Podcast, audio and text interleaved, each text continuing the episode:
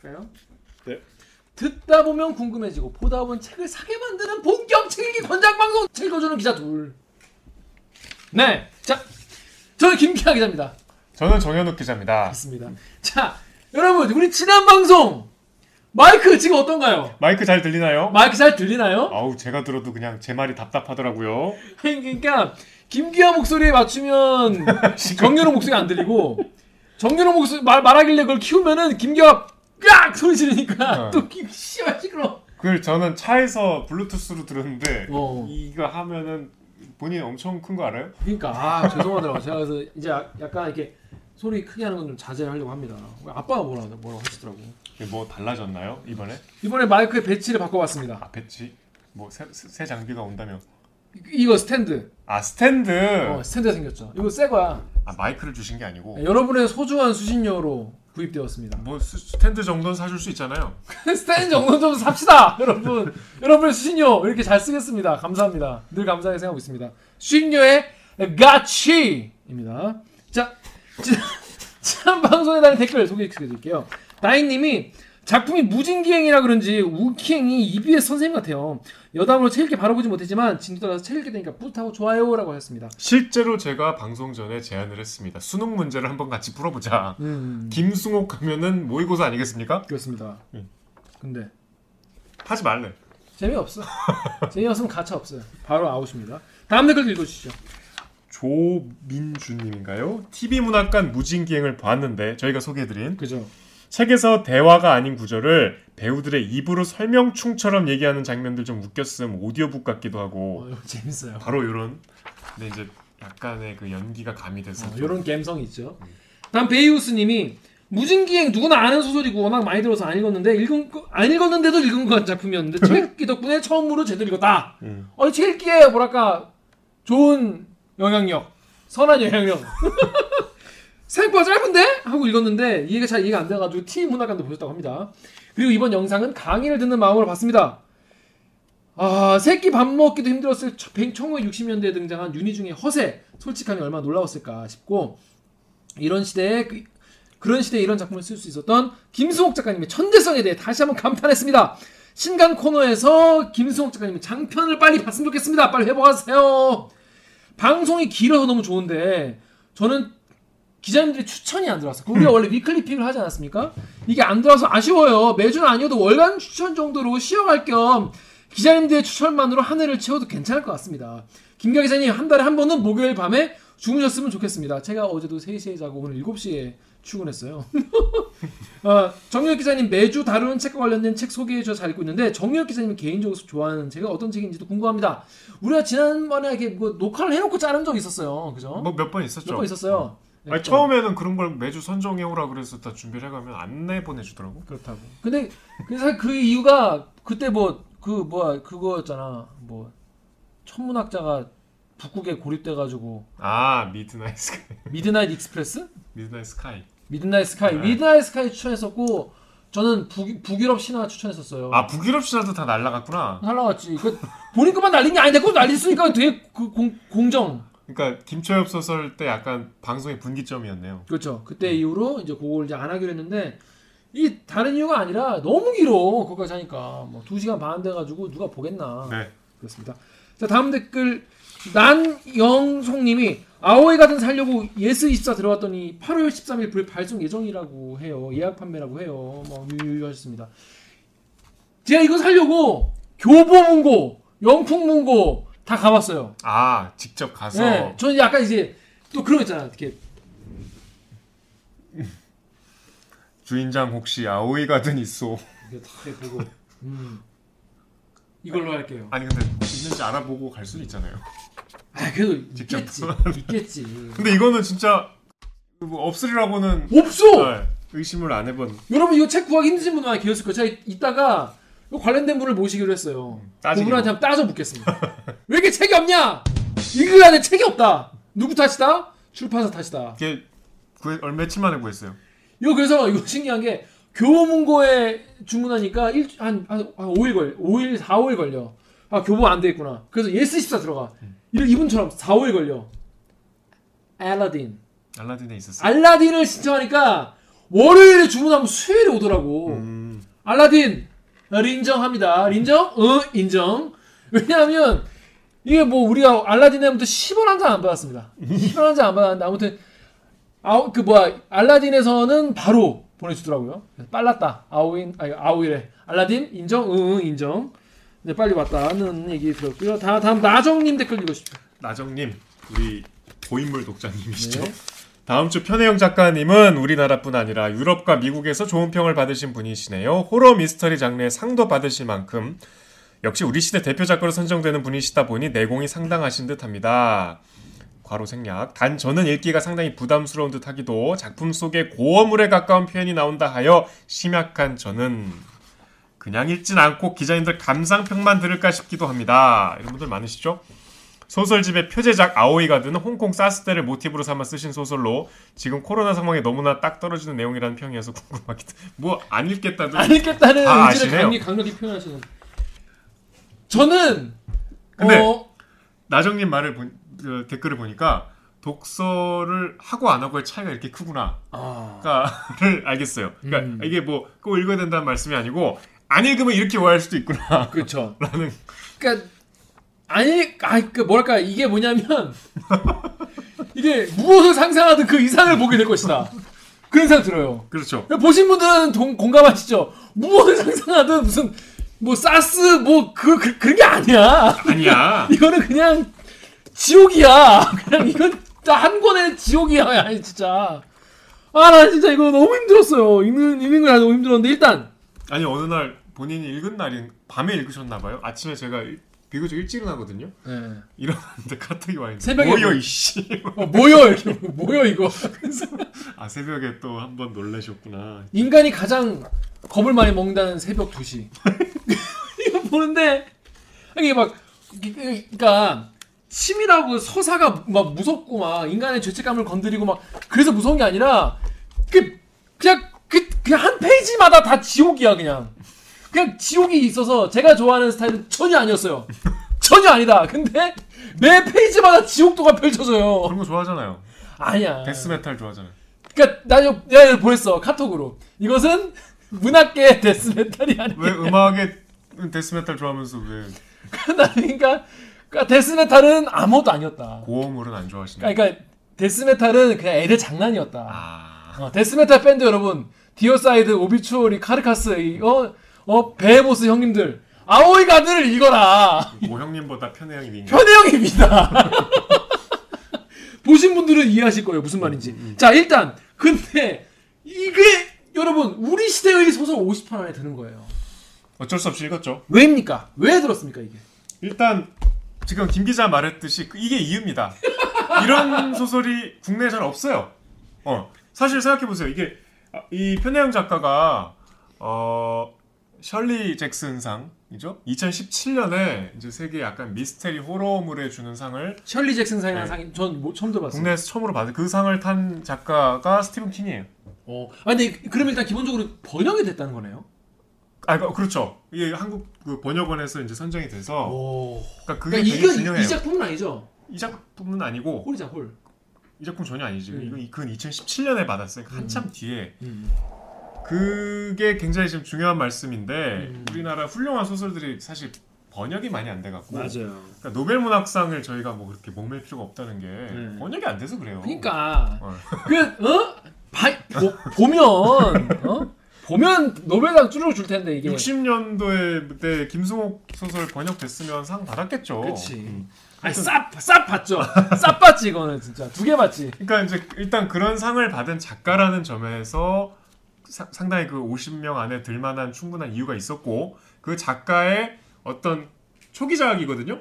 그 작품 세계의 원형 같은 음. 작품이어서 특별히 주- 그러니까 지금은 구하기도 힘드니까 좀 의아하시겠죠. 이게 왜 50편에 드나 했는데 일단 이 작가의 어떤 독, 그 독특한 위치 그리고 그 위치의 어떤 근원 이래서 선정이 된 것 같습니다. 이 게 근데 이 책만큼 읽은 자와 읽지 않은 자의 그렇지. 차이가 그러니까 이게 큰 서서는 없을 거야 진짜. 리포트 보고 오해하실 수 있는 게 되게 재밌을 것 같고 막 옛날 얘기 같고 괴, 현대적 괴담이라 그러니까 아 좀 무서운 얘기인가 보다 그렇게 읽으시면 이제 그런 게 아니야. 그냥 지옥이라 이거 지옥. 이렇게 계시면 좀 그렇죠. 그래서 그래가지고 일단 이게 이것도 이제 소설집이에요. 네. 음, 그래가지고 여러 가지 이제 이야기가 같이 이제 있는 건데 자 요거를 일단 아오이 가든이라는 요, 요 짧아요 여러분 여러분 이것도 제가 늘 말씀드리지만은 가성비가 좋다. 요 몇 페이지 되지도 않죠? 또 어디가? 그만 가. 지금 오진주 작가가 사경을 헤매고 있습니다. 상상을 해보겠습니다. 왜냐 어제 이제 과음을 하셔가지고 하이볼을 한 20잔 마셨대요. 그러니까 왜냐면 이제 10시에 문 닫기 때문에 빨리 먹어야 하잖아요. 6시부터 술을 먹어도 4시간밖에 못 먹는단 말이지. 우키 M 하고 드셨다면서? 우키 M하고 둘이 먹었답니다. 우키 M이랑 오진주랑 둘이 하이볼을 4시간 동안 얼마나 먹었는지 이따가 들어 한번 취재를 해보겠습니다. 30초에 한 번씩 토하고 있다고 본인이 아까 얘기했어. 그렇습니다. 자 이게 여러분 35페이지에서부터 60페이지까지거든요. 이렇게 이거 얇은 단편이에요. 근데 이거 읽는 동안 여러분 정말 지옥을 경험할 수 있어요. 이게 저는 좋은 의미로 말씀드리는 게 아니야 나쁜 의미로 말씀드리는 거예요. 저는 계속 뒤를 봤어요. 몇 페이지 남았나.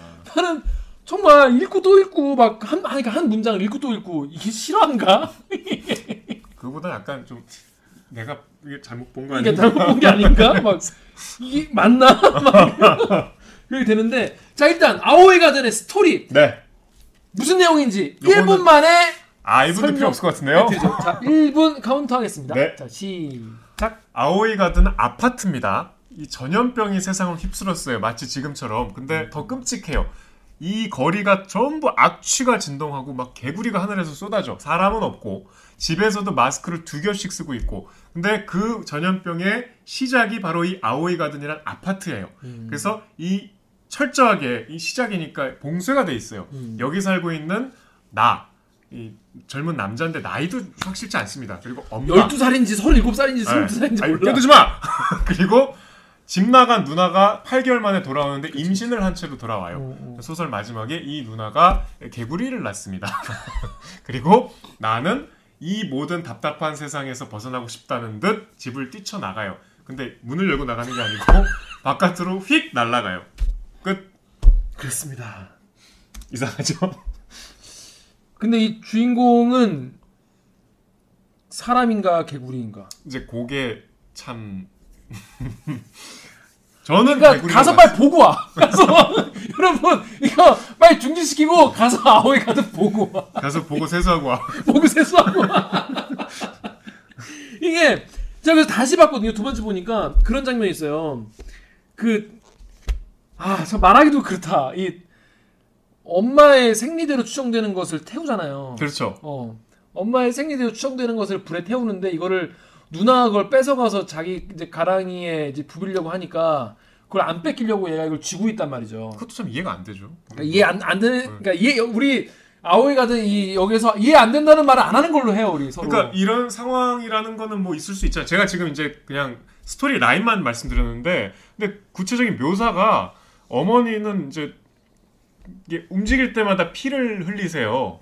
그리고 어머니가 이 주인공인 나를 낳을 때 서서 낳으셨다고 음, 음. 해요. 그 묘사가 나와요. 기린 얘기를 하면서. 네. 아무튼 제가 그 얘기 하던 얘기 마저 하자면은 그래서 어머니의 생리대로 추정되는 거를 누나가 뺏어가 가려고 하니까 이거를 이제 불, 불 태우려고 불 붙인단 말이에요.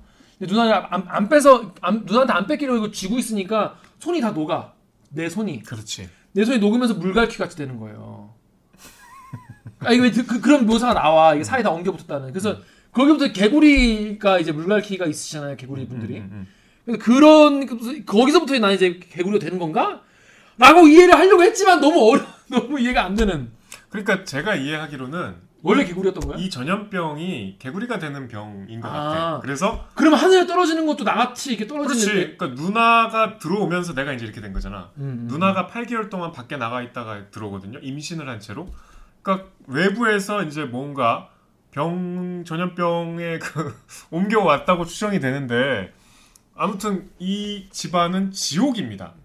이 막 악취가 진동을 하는데 이 악취의 정도가 거의 뭐 살인적이에요. 그리고 마스크를 쓰고 있어야 되는데 이 주민들이 외지인이 오니까 이제 굉장히 경계하고 그리고 제가 빼먹었는데 이 집에는 또 중요한 고양이가 한 마리 있어요. 이 고양이가 고양이는 이제 사람과 달리 밖을 왔다 갔다 하는데 꼭 임신을 하고 돌아와요. 그래서 중간에 굉장히 이 소설의 하이라이트에 해당하는 부분이 어. 자꾸 고양이가 막 막 이렇게 시끄럽게 울고 이, 이 저기 아오이 가든이 굉장히 그 공포스럽고 서로 경계하는 분위기인데 시끄럽게 하니까 얘를 이제 더 이상 밖에 나가서 임신을 하- 해올 수 없게 어, 자궁을 드러내야겠다. 그 발상 자체도 굉장히 이상하죠. 어머니가 옛날에 이제 산부인과 간호사 하셨대요. 그래서 이제 집에서 수술을 해요. 고양이 마취를 하고 그 과정이 굉장히 생생하게 나와요. 그 배를 갈라서 고양이 내장을 드러내서 그 중에 자궁을 찾아서 그 과정도 굉장히 악취가 진동하는 과정입니다. 그러니까 어떤 수술인지 좀 아시겠죠 분위기는.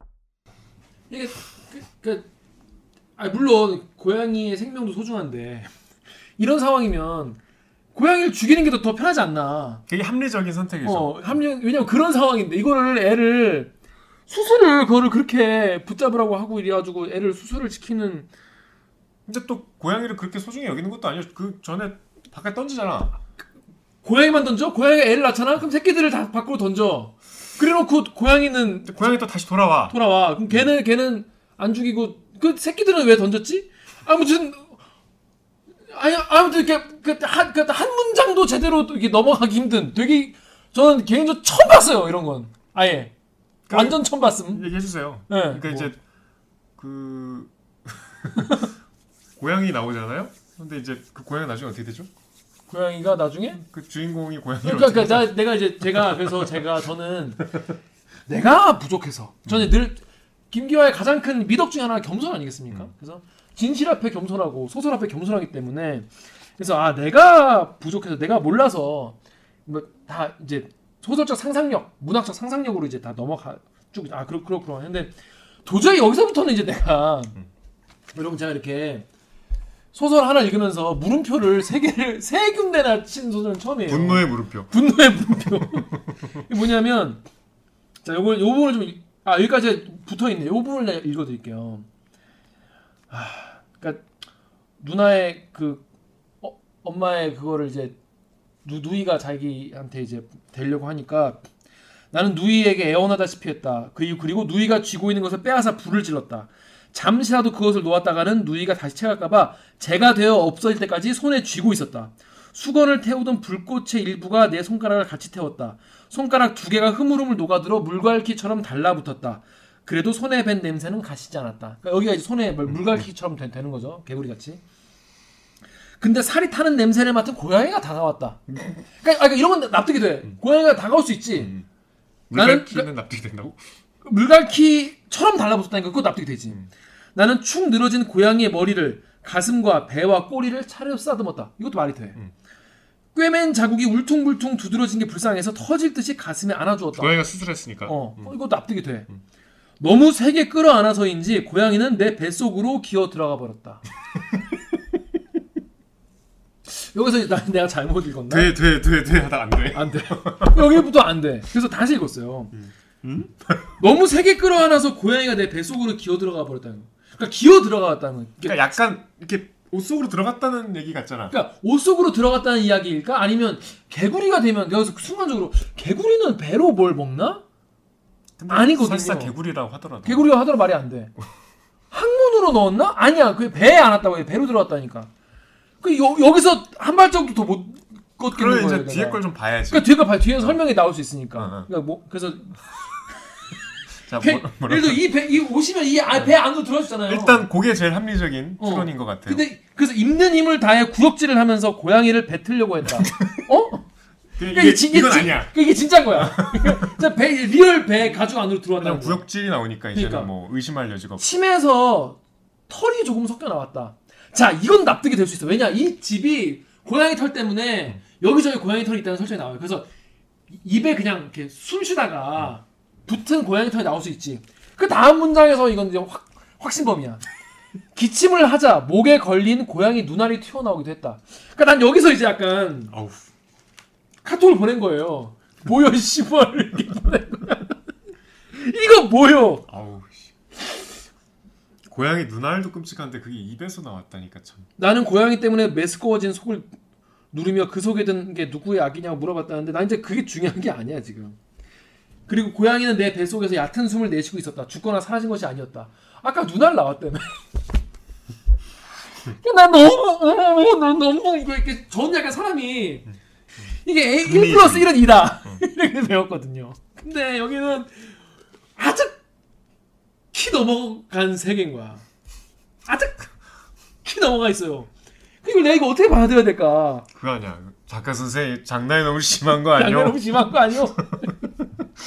나는 난 그래서 이게 여러분 아오이 가든만 이런 게 아니야 여러분 나 일러 바칠래 나 진짜 그 아오이 가든 앞에 저수지란 작품에 요런 장면이 있어요. 이제 삼남매인데 그냥 어떤 상황인지 모르고 들어보세요. 셋째는 쥐의 배를 가르는 일을 계속했다. 셋째가 던져준 과자 부스러기를 받아먹고 자란 쥐는 살이 통통하게 올랐다.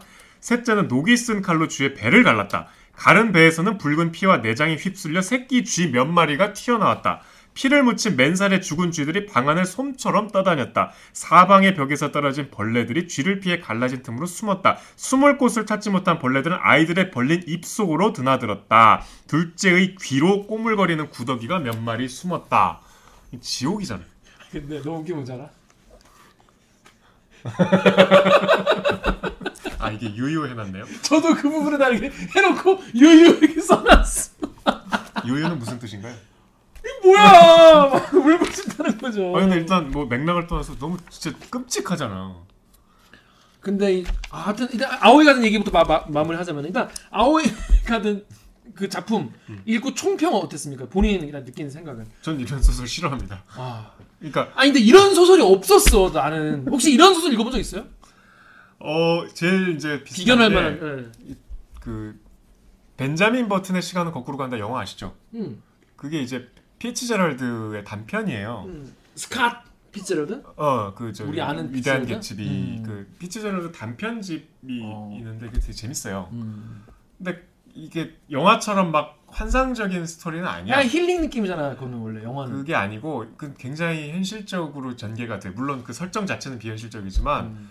이 아빠가 이제 점점 점점 어려지니까 이제 아들하고 나중에 대학교를 같이 다니고 그래서 아들이 되게 그 아빠를 무시하고 막뭐 음. 이런 이제 좀 훨씬 현실적인 어. 이야기인데 그러니까 영화의 그 아름다운 여운을 갖고서 읽다가 기괴함의 논란 어.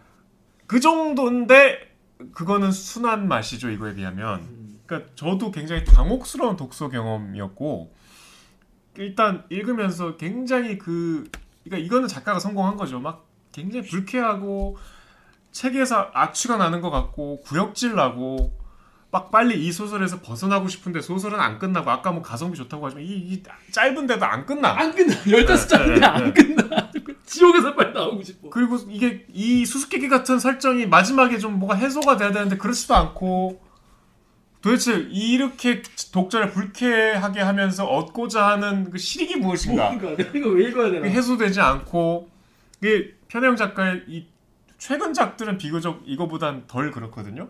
근데 이 아오이 가드는 굉장히 힘들었어요. 그게 저의 총평입니다.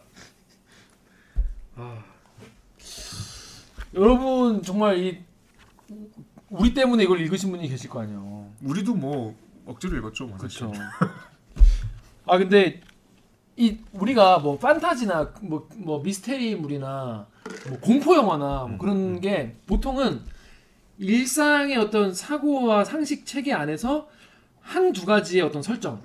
예를 들어서 뭐 벤자민 같은 친구 갑자기 아빠가 나이를 거꾸로 먹는다면 근데 이거는 그 설정은 비현실적이지만 나머지는 이제 상식에 기반한 거기 때문에 이해하기가 쉽잖아요. 이해할 수 있고 이게 말이 되, 되는데 이건 설정 음, 그건 아닌 것 같아. 뭔가 음. 왜냐면 이게 왔다 갔다 너무 그, 나 기본적으로 설- 서- 설명이 아- 안 해버리는 안 돼버리는 이런 게 있었는데 오진 작가님은 어땠습니까 이거 읽고? 갑자기요. 음.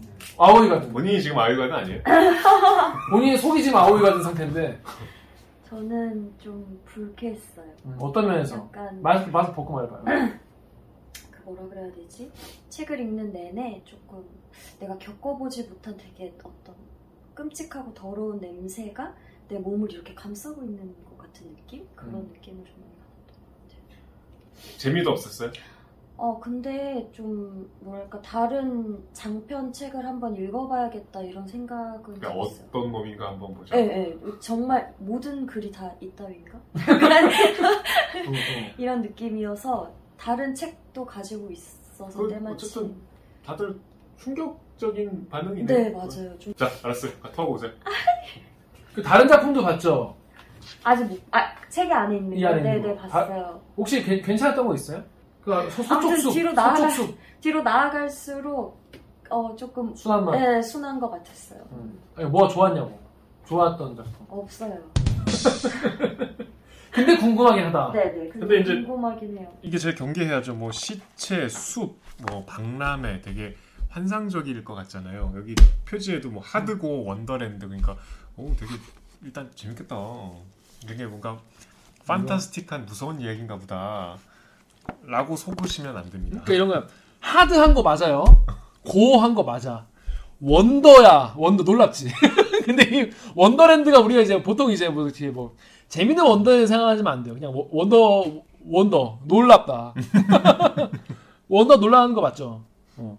wonderland 특별한 초대. 왜냐? 그냥 초대하면 아무도 안 오기 때문에 특별히 초대한 거죠. 꼭 와라잉. 오고 와라. 그러니까 이 이런 게 이게 이른바 하드고 원더랜드의 특별한 초대 이게 이제 그 그 평론가분이 이제, 이제 말씀하신 건데 이 말에 낚여가지고 이제 보신 분들 많은데 그분 한번 한번 물어봐야 될 것 같아요 왜 이런 걸 썼는지 자 정 기자는 그럼 다른 작 이 소설 집에 다른 작품들은 혹시 좀 괜찮은 게 있어요? 전 일단 다 봤는데요. 음. 저는 이제 이 세계관의 어떤 미덕은 어쨌든 다 좀 소외된 사람들, 약자들, 그리고 소외 받으면 안 되는 사람들인데 그렇게 방치돼서 끔찍한 몰골에 내몰린 사람들이라는 점. 이게 이제 이 세계관의 미덕인 것 같아요. 음. 그러니까 이게 아오이 가든이 실제 홍콩 그 2003년 사스 때 그 사스 고립된 그 발병지로 지목이 돼서 고립된 아파트 이름이에요 실제로. 근데 착각하시면 안 되는 게 이거는 그렇다고 해서 사스 얘기는 아닙니다. 음. 저는 그렇게 이해했어요. 2003년 홍콩의 사스 얘기는 아니에요. 어. 그러니까 그거에 무슨 뭐그 그러니까 다큐 소설 뭐 이런 네, 거 싫어 네, 그, 네. 그렇게 오해하시면 안 돼. 거기서 모티브를 얻어서 저, 그러니까 전염병으로 고립된 공간 거기에서 일어나는 여러 가지 이상한 일들에서 어, 영감을 받은 거지 그 얘기는 아닌 거예요. 근데 어쨌든 그게 지금 되게 리얼하잖아요. 전염병으로 고립돼서 뭔가 이렇게 현대 문명에서 상상할 수 없는 이상한 일들이 생기고 거기에 있어서 사람들이 생각보다 쉽게 무너지고 막 원시적인 괴담에 현혹되고 과학을 우습게 알게 되고 지금 이게 굉장히 리얼하게 어, 여겨지는데 그 다른 작품들도 마찬가지로 현대 문명이 생각보다 그렇게 세련되지 않고 견고하지 않구나. 이 저수지 같은 공간도 지금도 있을 수 있구나. 음. 저수지에 이제 버려진 아이들 이야기거든요. 맨홀에서 사는 애들도 있을 수 있구나. 그거 있잖아요 중국에서 예. 그런 어, 현실을 환기해주는 우리가 애써 외면하고 싶은 현실이 거기 드러나면서 불편해지고 하지만 여전히 그 세계관을 묘사하는 방식은 좀 마음에 안 든다. 저는 개인적으로. 그, 그 묘사하는 방식이 여기 이제 저희가 예전에 그 김초엽 소설을 다룰 때 음. 아, 개연성 이런 건 좀 부족하지 않냐라고 이제 아, 그거랑 좀 지금 이제 그러니까 얘기를. 했는데 어.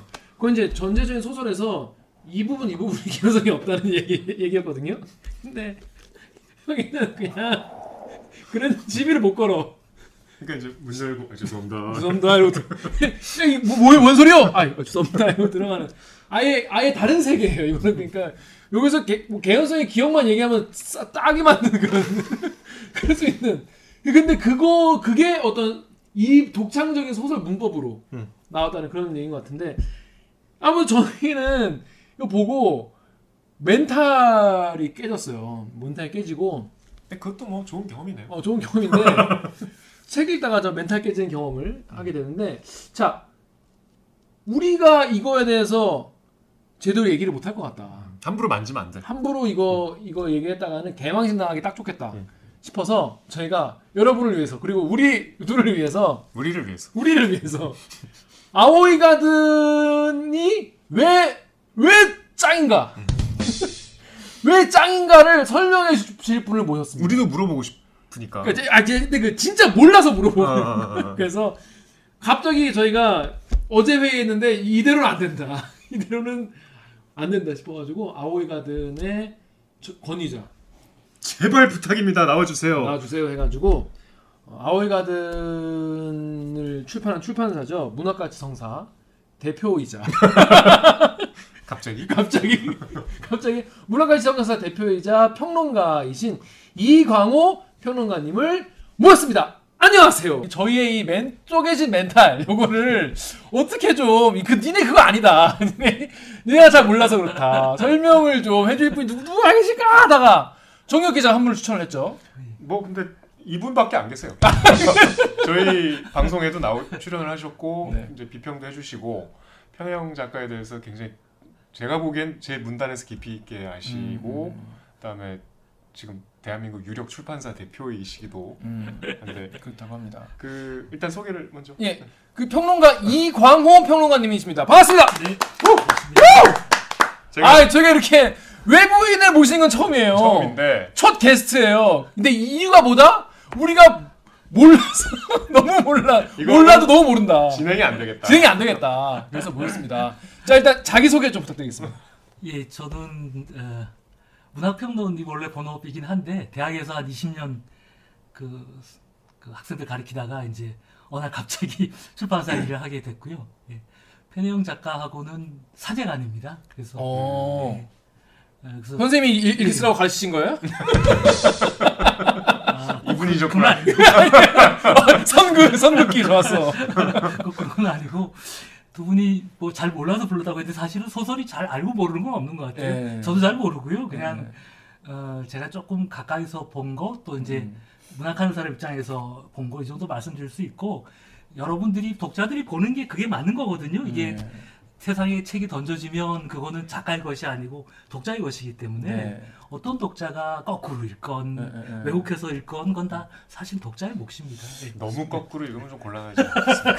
아니 저희가 이 책 읽기라는 프로를 하게 된 것도 원래 이런 프로를 이제 하자고 했는데 정유럽 기자가 아 우리가 뭘 안다고 책의 문학에 대해서 하겠냐 네. 그렇게 얘기를 했는데 제 생각에 근데 이제 책을 읽으시는 독자들도 사실은 같은 입장일 거라고 생각이 들어가지고 제가 정말 문학 정말 정말 문외한이거든요 잘 모르는데 그런 사람들이 봤을 때도 뭔가 이해되는 부분이 좀 같이 공감할 수 있는 부분이 있으면 좋겠다 싶어가지고 이 프로그램을 시작하게 됐는데 그래서 그런 입장에서 제가 너무 뭐랄까 초보적이고 바보 같은 질문처럼 보이는 걸 여쭤봐도 너그럽게 좀 이해를 해주시면 감사하겠습니다. 그런 질문 없습니다. 바, 바보 워닝 바보일 수 있다. 아니 근데 이제 그냥 평론가라고 아시면 안 되니까 네 일단- 일단 모르시는 분들 계실 테니까 정유혁 기자 소개를 좀 해주시죠. 무슨 작은 출판사처럼 말씀하셨는데 이게 우리 책 좋아하시는 분들한테 이제 빅 3가 있습니다. 어 어, 뭐 들으면 다 아실 거예요. 삼대장인가요, 삼대장? 그렇죠. 문학 동네. 문동. 어, 창작가 비평. 창비 창비. 그리고 문학과 지성. 문지 문지의 지금 대표 이사님이시고요. 그러니까 그냥 출판사는 아니죠. 음. 그리고 이제 저도 사실 이 선생님 알게 된 계기가 이게 이제 좀 거슬러 올라가서 세월호 직후에 음. 저희 아버님이 이제 소설가시잖아요. 근데 이제 부산 분이어서 음. 아버님 친구들은 되게 다 보수적인 분들이세요. 음. 세월호에 대해서 좀 시니컬하시고 음. 어느 날 아버지가 동창 모임을 갔다 와서 막 그냥 집에서 분개해서 화를 못 가라앉히고 그러니까 어. 이제 친구분들이 약간 세월호에 대해서 좀 이렇게 음. 폄하하는 발언들을 음, 많이 음, 하셨나 봐요. 음, 그 다음 날인가 약간 이성을 찾고 음. 친구분들한테 요 책을 한 권씩 보내주더라고. 어. 근데 요 책에 이제 뭐 철학자나 또 이제 문학 비평가나 뭐 시인이나 여러분들이 이렇게 그 세월호에 대해서 쓴 글을 모아놓은 건데 여기에 선생님 글이 있는데 제가 이 글 이 책에서 가장 인상 깊게 읽은 글이었어요. 어. 그 우리가 뭐 책 많이 읽으신 분들 아도르노라는 철학자 어 맞아요. 그 아우슈비츠 이후에 서정 네. 시를 쓰는 건 야만이다 뭐 그랬잖아요. 음. 근데 이제 그 아우슈비츠에 이제 세월호를 대입하셨어요. 세월호 음. 이후의 문학이 도대체 무슨 얘기를 할 수 있을까? 음, 음. 라는 말을 하셨는데 제가 인상 깊게 이 줄까지 이렇게 쳐놨는데 이제 이 글의 마무리하는 부분에서 어떤 글인지 대충 아시겠죠. 제가 이제 뭐 음. 읽어보셔야 이제 뭐 정확한 내용 아시겠지만 남아 있는 나 음. 그러니까 세월호 이후에 이제 우리를 얘기하겠죠. 사라진 너 음. 남아 있는 나는 사라진 너와 구별되지 않고 그다음에 남아 있는 나는 사라진 너를 통해서만 말할 수 있다. 음. 그러니까 정말 그 세월호에 감정이입을 많이 하셨던 모양이에요. 그 좀 직후이기도 하지만 음, 정말 문학하는 사람이 이렇게 이 시대적인 비극을 안고 가고 싶어하는 이 울음소리 같은 게 들리는 글이었는데 음. 그래서 그때 이제 선생님이 성함을 처음 알게 돼서 어. 계속 이제 지켜보고 있다가 왜안 나타나시지 지켜보고 있다가 이번에 아오이 가든에서 어. 갑자기 나오셔갖고 어. 인터뷰를 해주셨거든요. 예, 예. 그래서 이제 그런 분입니다. 세월호에 관해서 꼭 한번 읽어보시면 팽목항에서 불어오는 바람이라는 책인데 시간이 좀 지났지만 선생님 글을 꼭 읽어보시길 추천드립니다. 이런 분입니다. 예. 그뭐 그 제가 쓴 글을 뭐 소박하고요. 그냥 남아 있다는 얘기 조금 보태드리면 이런 것 같아요. 우리가 이제 다 살아있기 때문에 글을 쓰고 이렇게 말을 하잖아요. 네. 근데 이게 뭐 특정한 사건에 우리가 동일시하고 이런 부분도 있지만 우리는 이게 남았기 때문에 쓰- 이제 글을 쓰고 말하고 그렇죠, 이런 그렇죠. 사람이거든요. 그러니까 남아 있는 사람들은 그만큼 어떤 몫이 있는 거죠. 그렇죠. 예, 사라진 사람들에 네. 대해서. 음. 그래서 우리가 이제 특정하게 가족이나 뭐 가까운 분이 아니더라도 기본적으로 지금 이 시대에 있는 사람들은 되게 대 남은 자라는 책무가 있는 거죠. 음. 그러니까 남은 사람은 무슨 얘기를 해야 되고 무슨 네. 글을 써야 될까 음. 뭐 이런 생각을 해본 것 같아요. 그 글도 쓰시지만은 뭐 출, 출판사 그것도 이제 문학가 시장 대표라고 하셔가지고 요거 좀 개인적으로 궁금해서 요거 좀 여쭤보고 넘어가겠다는 생각이 들어가지고 요즘에 출판 시장 좀 어떻습니까? 예, 그 뭐 3대 출판사라고 해주셔서 감사한데 네. 사실은 출판사의 이제 크기로 보면 저희들은 이제 아주 크지는 않습니다. 왜냐하면 되게 이제 어, 출판사를 이렇게 확장하기보다는 정체성을 지키는 쪽으로 어. 많이 해왔고 또 이게 어, 여러분들이 그 어떤 공동체가 운영하는 그런 집단적인 어, 체제가 강한 출판사라서 그래서 그렇긴 한데 그래도 한국문학의 한 부분에 저희 출판사가 있다는 걸 여러분들이 인정해 주셔서 감사드리고요. 출판계 어렵죠. 당연히 늘 어려운데 항상 어려우니까 뭐 더 어렵다 이런 말씀 드리기는 어려운데 또 코로나 상황 때문에 또 어려운 것도 있는데 그럼에도 불구하고 독자 여러분들이 한국 문학을 사랑해 주시는 부분이 있어서 한국 문학이 이 어려운 시절에도 좀 버티고 있는 부분도 있습니다. 그래서 코로나 때 예. 오히려 책은 좀 더 팔리지 않나요? 더 팔릴 것까지는 없었고요. 아마 이제 어, 코로나가 모든 부분에서 그렇지만 이제 물론 이제 관광이라든가 뭐 공연장 이런 쪽이 더 어렵겠죠. 근데 책도 물론 어려운데 제가 책 관련된 단체에서도 일하고 있는데 책도 어렵긴 한데 어, 좀 양극화가 심한 것 같아요. 음, 어. 책 종류별로. 네, 그러니까 이를테면 이제 어려운 시간이 닥치면 다 이제 먼저 어려워지는 데가 작은 곳입니다. 맞아요. 네, 그러니까 자, 큰 출판사보다는 작은 출판사가 어렵고 음. 사실은 큰 인터넷 서점 같은 데는 음. 그렇게 어렵지 않을 수 있는데 음. 작은 출판사가 어렵고 또 진짜 어려운 데는 작은 서점입니다. 아, 예. 네, 그러니까 여러분들이 책을 사실 때 동네 작은 서점들에 가서 네. 책을 찾아주시고 그리고 이제 음. 세상이 다 아는 그런 베스트셀러보다는 그 작은 서점에 크리에이션 해놓은 그, 그 서점의 주인이 그런 책들이 왜 이게 여기 있을까라는 생각을 해보시면서 좀 다양한 책들이 좀 많이 읽히면 좋겠다는 바람이 있습니다. 그 작가님 저 소크라테스 Express 그런 것만 보지 마시고 잘 팔리는 책은 작가님이 안 읽어도 잘 팔리니까. 베스트셀러만 그렇게 찾아보지 아니, 왜 마시고 작가님을 그러니까 왜, 오늘 계속 계속 뭐라 할 거예요. 왜 괴롭히세요? 예. 아니 자, 베스트셀러. 보고 계시죠. 오늘 저희가 다룰 책은 이 아오이 가든인데 출판사 대표시니까 이 책의 출판과 유통을 담당하고 계신 거 아니겠습니까? 그죠? 맞나요? 너무 적나라하게 말씀하세요. 근데 이 출판 이거 서점에 없어. 아니, 항의하는 거예요? 내가 이거 살려고 교보문고 영품문고 가만히 없어. 아, 예. 광화문 교보에도 재고가 없더라고요. 예. 없어. 이거 아니, 인천에 하나 있고 뭐 어디 하나 있고 없어. 오래돼서 이제, 이제 깔리지 않을 텐데 아마 이 방송 이후에 좀 깔리지 않을까. 좀 깔아주세요. 아, 왜냐면 이제 죄송합니다. 어, 어, 이 아니, 저희 오래된 책이라. 네. 근데 그 마- 그런 말씀도 드리고 아니, 싶은데요. 뭐 플라톤의 국가론도 네. 지금 깔려 있거든요. 아, 오래된 책인데. 오프라인 오프라인 서점 같은 경우에 이제 그게 서점 구조와 관계가 있는데요. 사실은 1년에 저희 출판사가 90권이 나오니까 1년에 90권이요? 예, 예. 생각보다 많이 안 나오네요. 예, 근데 뭐 몇백 권씩 나오는 출판사가 많습니다. 어. 그러니까 너무나 많은 책들이 나오는데 맞아요. 90 서점에. 서점에 서점의 공간은 한정돼 있잖아요. 그렇죠. 그러니까 서점에 깔려 있는 책들은 크게 보시면 두 가지인데 하나는 이제 움직이는 책들이라고 하죠. 어. 독자가 그래도 일주일에 한 번 이렇게 와서 찾아 찾는 책이라 깔려 있을 수 있고 음. 또 하나는 이제 출판사들이 이제 영업이란 걸 하기 때문에 거기에 이제 좋은 곳에 놓을 수 있도록 그쵸, 그쵸, 어떤 그쵸. 영업을 한 책들입니다. 그러니까 음. 그 지금 서점에 있는 책들 오프라인 서점에 있는 책들보다 사실은 여러분이 더 찾아보는 책들 뭐 네. 인터넷에서 찾아본다든가 동네 서점에 있다든가 이런 책들 중에서 좋은 책이 많이 있으니까 음. 예 제가 변명이 될지 모르겠지만 아오에 가든 이거 이북도 없죠. 아 있을 겁니다. 예, 이북 있어요? 예, 예, 아니 우리 참- 우리 왜 이렇게 구독자들이 아까워요? 아니 지난 지난 그 저희가 지금 예고를 해드렸더니 예. 책 사기가 힘들더라 이런 말씀을 많이 예, 하셔가지고 오늘 이후로 아마 많아질 것 같습니다. 아니 지금 더 빨리 제가 저희 많아졌었어요. 회사에서 아마 더 찍은 걸로 알고 있습니다. 아, 그래요? 예, 예. 앞으로 많이 네. 좀 보일 수 있을 것 같습니다. 여러분도 많이 좀 어, 읽어보시면 좋을 것 같은데 일단 저는 일단 이 책 작품 얘기를 먼저 할게요. 이게 저는 이제 이거를 읽고 아까도 말씀드렸지만은 이제 되게 충격을 받았는데 사실 저는 이런 약간 충격적인 컨텐츠에 좀 역치가 높은 사람이거든요. 왜냐하면 잔인한 영화나 막 데스메탈 막 이런 막 뭐 그리고 뭐 고어 막 이런 뮤비 이런 것도 많이 봐가지고 음. 되게 그런 거에 대한 내성이 되게 높다고 생각했는데 이건 약간 차원이 달라. 차원이 다르고 아, 재밌네요. 그런 거를 많이 봤는데도 왜 많은데 그거랑은 네, 달라요. 네. 글로 본다는 거하고 그 좀- 글로 보니까 이게 약간 뭐랄까 내 주변이 다 그렇게 여기서 이제 묘사하는 예.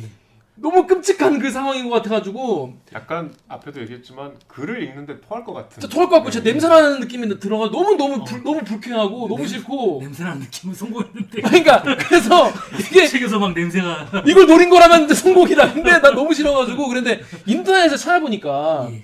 현영 작가의 단편은 한 번에 다 이 책 한 권을 읽을 수가 없다는 평들이 몇 개 있더라고요. 예. 블로그에 쓰시는 그냥 개인들이. 왜냐면 그 뇌랑 몸이 소화하는데 너무 힘들다고. 예. 그래서 이건 되게 오랜 시간 걸쳐서 읽어야겠다는 얘기를 하시던데 그런 평들도 많이 좀 접하셨나요? 예, 그, 그 불편하실 수도 있고요. 근데 이제 그게 우리가 아름답다, 추하다, 뭐 음. 편하다, 불편하다 이게 상당히 상대적입니다. 그렇죠. 어떤 분들은 이제 정말 아름다운 게 뭐하냐? 어떤 사람들은 추한 것 속에서 아름다움을 음. 찾기도 하고, 어떤 사람은 불편한 것에서 어떤 쾌감을 느끼기도 하거든요. 그렇죠, 그렇죠. 그러니까 이게 좀 낯설다는 건 맞을 거예요. 네. 왜냐하면 이게 어떤 이미지라든가 시각적으로 영상을 통해서 우리가 이런 하드코어적인 세계를 본 분들은 많겠지만 네네네. 방금 말씀하신 것처럼 이게 더구나 이제 우리가 소위 말하는 본격 문학에서 이런 식의 묘사나 장면들을 접하는 게 어렵기 때문에 그 낯섦이라고 하는 것이 좀 충격적이고 불편하게 다가왔다고 생각할 수 있는데 그것도 어떤 의미에서 문학적인 경험이라고 생각합니다. 이게 2005년에 나온 책이잖아요. 예, 예. 15년이 더 지, 지났는데도 지금 봐도 약간 처음 보는 그런 느낌이 있는 건데 이런 게 원래 장르가 있나요? 이런 게 공포 소설은 아, 닌 거잖아요. 예. 그죠? 여기서 이제 하드 고어 원더랜드라고 이제 하셨는데 전혀 그러니까 원더도 맞아. 하드한 것도 맞아. 틀린 말은 아닌데 뭔가 좀 짜증나. 이렇게 예쁘게 표현한 게 너무 짜증나서 나는 그 사람이 이분이었습니다. 그게 예쁜 표현인가요? 아, 그 이런 것 같아요. 이게, 이게 장르물이라는 게 있습니다. 네, 네, 이를테면 네. 추리도 있고 예, 예. 공포도 있고 이제 그런 장르물이 있고 이제 이 편혜영 작가나 아오이 가드는 이제 장르의 장 제도권으로 나눠져 있긴 하는데 사실은 그 나눠진 게큰 의미는 없지만 네. 이제 신춘문예를 등단하고 소위 말하는 이제 본격 문학의 제도 안에서 글을 쓰는 분인데 그것이 일종의 공포물 뭐 추리물 환타지 이런 식의 문법을 가져온단 말이에요. 그래서 그것이 갖고 있는 낯섦이 있을 텐데 근데 기존의 장르물은 그 장르 안에서의 문법적인 규칙이 있습니다. 네. 아, 예를 들면 이제 어, 이런 거죠. 예를 들면 추리라고 하면 살인 사건이 나면 그 사건을 해결해 주는 어떤 추리의 과정이 있잖아요. 그래서 결국 세상이 그 범인이 밝혀지고 그래 범인이 밝혀진다는 게 중요한 문제인 게 범인이 안 밝혀지면 우리가 뭐 셜록 홈즈를 읽을 때 범인이 안 밝혀지면 굉장히 찜찜해요. 그렇죠. 그게 저 예, 외국 사람들이 살인의 추억 보고 그렇게 욕을 하는. 예, 아. 여기 왜 끝났어? 범인이 왜 안 나오냐. 그게 장르의 변수인데 어. 범인이 밝혀진다는 건 굉장히 중요한 이제 일종의 철학적 의미가 있는 그렇죠. 게 범인이 밝혀지니까 우리가 이성적인 능력, 과학의 힘으로 음. 세상은 설명할 수 있다는 걸 보여주는 거거든요. 네. 세상은 아무리 불가사의하고 이상한 일이 많이 일어나도 결국 잘 추리하고 잘 분석하면 네. 밝힐 수 있다. 네. 그리고 범인을 지목할 수 있다. 이 의미하는 거는 결국 세상은 살만하고 우리가 이성이나 과학의 힘으로 이 세상을 잘 관리할 수 있다. 이런 이제 그렇죠. 안심을 하게 되는 거죠. 이를테면 음. 우리가 롤러코스터를 타잖아요. 그러면은 네. 내려올 걸 알고 타잖아요. 음. 그러니까 시스템 안에 아, 있다는. 예, 내 이게 아 내가 공포를 경험하지만 결국 내려올 거지. 음. 그리고 추리를 읽을 때도 아, 시체가 막 나오지만 음. 결국은 다 설명하겠지. 네. 우리 훌륭한 탐정이 그쵸 그쵸. 그런 게 있는데 네. 이 소설은 그걸 다르게 접근하는 거죠. 그러니까 이를테면 시체가 던져졌으면 그 시체를 설명해야 되는데 그쵸. 그게 아니라 시체가 점점점 많아지고 네. 시체 산 사람과 죽은 사람의 구분이 점점 더 모호해지고 안전했다고 생각하는 곳까지 음. 어떤 굉장히 나쁜 일들이 벌어지고 하기 때문에 그래서 기존에 갖고 있던 그 장르의 어떤 이미지를 가져오지만 그 장르의 관습이라든가 문법 과 다르기 때문에 네, 네, 네. 더 낯설게 느껴지는 그러니까 설명이 되지 않기 때문에 더 충격적이고 찜찜하게 느껴지는 근데 그런 부분이 있을 것 같아요. 장르를 좋아하는 분들이 대체로 그 설명에 쾌감을 느끼는 분들이잖아요. 그렇죠. 예. 그 음. 범인이 밝혀지는 과정, 예. 그쵸 그쵸. 시체가 발생한 경위, 예. 그걸 기대하는 분들은 이 설명의 부재가 굉장히 배신감이 느껴질 그렇죠. 수 있을 예. 것 같아요. 그게 이제 어떤 의미로 보면은 배신감일 수 있는데 어떤 의미로 보면 문학적인 것 같아요. 이를테면 우리가 삶의 추억 말씀하셨는데 삶의 추억이 그렇게 어, 유니크한 작품, 이를테면 일종의 추리물에 가깝지고 범죄 영화지만 결과적으로 어, 열린 결말을 통해서 범인을 열어두는 것이 갖고 있는 어떤 그 여운이 있거든요. 그러니까 이, 이게 설명 가능한 세계가 아니라 오히려 시체들이 점점 더 많아지고 점점 더 설명하기 어려운 세상으로 간다는 이 의외의 결말이 어떤 분들한테는 어, 배신감을 느낄 수 있지만 그 배신이라고 하는 게 사실은 좋은 말로 하면 일종의 새로운 독서 경험이잖아요. 음. 그러니까 확실한 것 같아요. 네, 어. 새로운 독서 경험을 하게 해준다는 음. 그렇게 받아들이시면 어떨까 싶습니다. 새로운 독서 경험을 진짜 하게 돼요. 그러니까 저는 살면서 책을 보는데 이렇게 책에 물음표를 많이 친 건 처음이에요. 아 물음표를 쳤어요? 그러니까 물음표가 너무 많아. 근데 제가 보다 보다 이게 보다 보다가 이게 어 내가, 내가 읽- 읽은 게 맞나? 그러고 다시 읽고 다시 읽은 그 장면. 저, 내가 진짜 이 책을 제가 한 마지막까지 못 보고 그 뭐지 가면 그 뭐지 그 마술하는 거 있잖아. 만국박람회까지는 봤어요. 근데 그러니까 오히려 만국박람회나 뭐 매, 맨홀이나 아니면 뭐- 뭐지 뭐 American Girl 같은 경우에는 그래도 우리가 좀 그동안 이제 본 이야기에서 조금 더 이렇게 그런 수준인데 아오이 가든은 그 클래스가 달라요. 완전 다른데 제가 정말 요거는 한번 여쭤보고 싶었다는 생각이 들어가지고 요거 하나만 여쭤보게. 이거 나는 도저히 그거 읽고 제가 어제 던졌던 질문 한번 들어볼게요. 여기 지금 몇 개, 뭐 물음표가 몇 개야 지금 몇세 개나 있는데 자 여러분 이제 다 읽고 오신 오- 오신 분도 계실 거고 아직 안 읽어보신 분도 계시겠지만 난 이게 이제 주인공이 애, 사람인지 개구리인지도 잘 모르겠지만 살이 타는 냄새를 맡은 고양이가 다가왔어. 네. 이제 엄마가 이제 수술한 고양이지 않습니까? 나는 축 늘어진 고양이의 머리를 쓰다듬었어. 그리고 꽤- 꿰맨 자국이 울퉁불퉁 두드러진 게 불쌍해서 털듯이 가슴에 안아주었어. 너무 세게 끌어안아서인지 고양이가 내 뱃속으로 들어가 버렸어. 그냥 다시 읽었어요. 뭐, 먹었다면 내가 이해할 수 있어요. 그래서 뭐 문학적 표현으로. 근데 배로 들어갔다는 거야. 그래서 배에 들어갔다는 게 무슨 이게 시적 표현인가? 근데 그 다음에 구역질을 하면서 고양이를 배틀려고 하니까 침에 털이 섞여 나왔다는 거예요. 그래서 기침을 하자 목에 걸리는 고양이 눈알이 튀어나왔다는 거죠. 이게 이거 어떻게 봐- 어떻게 이해해야 되는 겁니까? 힘드셨군요. 나 너무 물음표 물음표 계속 이- 있어. 이- 그러니까 이 친구는 사람입니까 개구리입니까? 그, 그런 질문들 이게, 이게 이런 것 같아요. 우리가 중세 중세에는 여러 가지 황당한 이야기들이 네, 많습니다. 네, 그러니까 네. 저희 마법의 세계잖아요. 그죠, 그죠, 그죠. 중세는 설명할 수 없는 이야기들, 그렇죠. 네. 괴담들이 굉장히 많아요. 아더왕 이야기도 사실 예. 괴담이죠. 어, 괴담, 뭐 황당한 얘기, 판타지 소설이 되게 중세적인 이미지를 갖고 있는 게 그런 이유죠. 그러니까 여러 가지 마법과 어둠의 세계가 횡행하는 그런 세계잖아요. 우리가 그 런 세계에서 이게 과학적으로 설명이 왜 안 되지라고 질문하지 않습니다. 네. 그냥, 그냥 그런 세계, 마법적인 세계니까. 네, 네, 네. 근데 이제 근대 이후에 오게 되면 소설이라는 게 어떤 게 됐냐 하면은 우리가 살고 있는 현실을 바탕으로 한 이야기가 소설이다라고 하는 전제가 암묵적으로 받아들여진 거죠.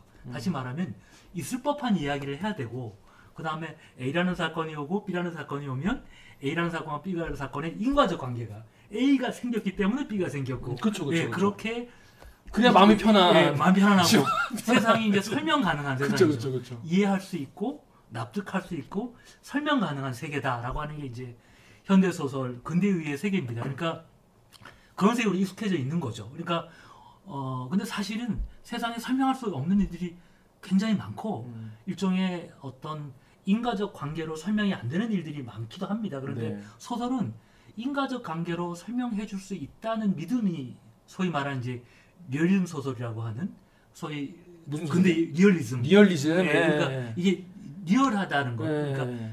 개연성도 있고 어떤 인과적 관계도 성립이 되는 그런 이야기를 우리가 소설이라고 생각하는 것이죠. 네. 그런데 세상사 그렇죠, 이치에 예, 부합하는 예, 그러니까 그게 설명이 가능해야 된다고 생각하는 거죠. 그런데 음. 이제 우리가 장르물을 읽을 때 예를 들면 이게 굉장히 과학적으로 설명할 수 없는 거라도 받아들이게 되잖아요. 그렇죠, 그렇죠. 이게 예, 예. 받아들이게 되잖아요. 예, 예. 이게 뭐 하늘에서 뭐 갑자기 뭐 개구리가 막 떨어지고 막. 개가 떨어지고 말이 떨어지고 해도 이게 예. 장르물이라면 그렇죠, 어, 그럴 수 있지. 그래서 라고 그래서 이따 이따 치자. 장르의 문법이니까. 그렇죠. 그래서 근데 치는 거죠, 일단. 우리가 이제 본격 소설이고 이 현대 소설이고 음. 그 다음에 이제 그런 그런 것 안에서 왜 이게 황당하고 설명 가능하는 얘기를 할까?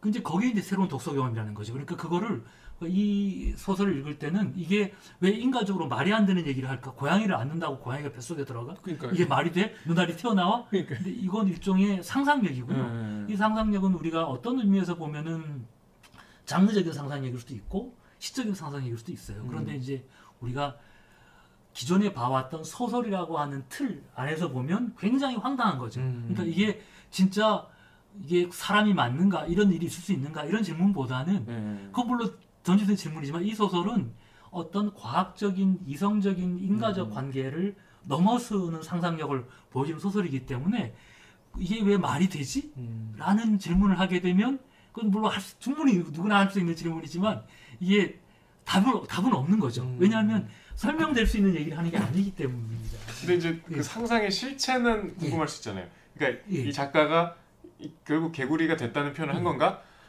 고양이를 음. 먹을 지경으로 지금 이제 이 질병 때문에 이렇게 변한 건가? 라고 그러니까 우리가 그 논리의 정합성을 따지는 건 포기하더라도 음. 예. 작가가 결국 그 파격적으로 상상한 그 그림이 뭔가? 아, 그건 이제 이럴 수 있죠. 그 이제 그런 식의 괴상한 이야기가 도대체 왜 이런 얘기가 혹은 재미있거나 의미가 있을까라고 하는 거는 혹은 불편하거나 이게 본인 읽는 사람 몫입니다. 그러니까 저는 이런 생각을 했어요. 이걸 읽으면서 사람이 동물보다 되게 우월하다고 생각하잖아요. 그렇죠. 예.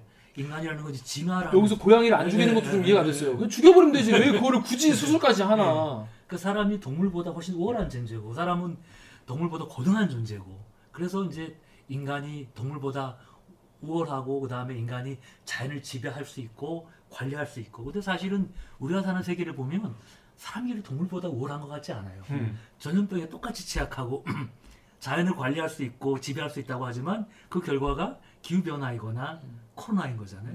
그러니까 사실은 인간이 동물보다 그렇게 우월하고 위대하고 대단한가 이런 생각을 하기도 해요. 그러니까 우리가 사실은 이 소설의 기본적인 이 책에 관통하는 상상력은 아마 이런 것 같아요.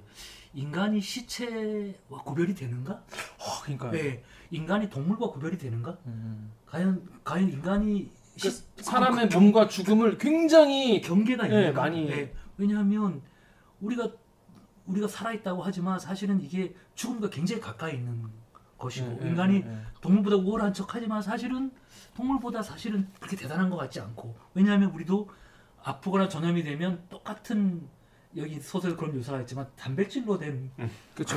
그렇죠. 물질에 불과하고. 저의 몸이라는 거는 그래서 아마 이런 상상력을 보여준 거는 인간이 되게 대단하고 우월하고 자연을 지배할 수 있다고 하는 건 그런 오만이 있잖아요. 음, 그런 걸 한번 또 거꾸로 생각해보는 음, 음. 상상력이라고 음. 저는 그렇게 그렇게 뭐 받아줄 수도 있다고 생각합니다. 그게 뭐 정답이라는 건 아니고 음. 그냥 왜 이렇게 사람이 동물이 되고 동물과 구별이 안 되는 이야기 또 인간이 시체와 구별이 안 되는 이야기를 할까 이런 걸 생각해 보면 네. 이제 그런 생각도 한번 해볼 수 있다는 거죠. 음. 뭔가 그 동안은 이제 줄줄줄 읽으면서 저희가 이제 예. 제- 예 전에 다룬 이제 새해 선물 예. 의디 형생의 새해 선물 같은 경우에는 줄줄줄 읽으면은 그냥 한 지붕 세 가족이 딱 머리에 딱 그려지는 거예요. 너무 읽기가 이거에 비해 너무 쉽지.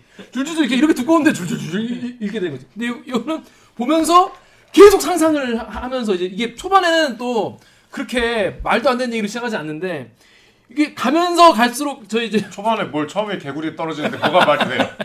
그러니까 처음에 개구리. 떨어지니까 아 개구리 떨어지는 거 보실 수 있어. 태, 그러니까, 그러니까 억지로 막 태풍이 불었을 거야. 막 이런 생각을 다 하는 영화에도. 나오는 이미지죠. 어떻게든 적인 세계. 네. 그렇죠. 이게 뭔가 이제 나의 어떤 경험에 기반해서 나의 그동안 상식에 기반해서 하다가 어느 순간 이걸 이제 탁 놓게 되거든요. 그래서 멱살 잡고 내 상상력을 막 끌고 가는 그런 막 끌려가는 이런 느낌이 드는 그래서 자꾸 이제 보지 얼마 남았나 보지.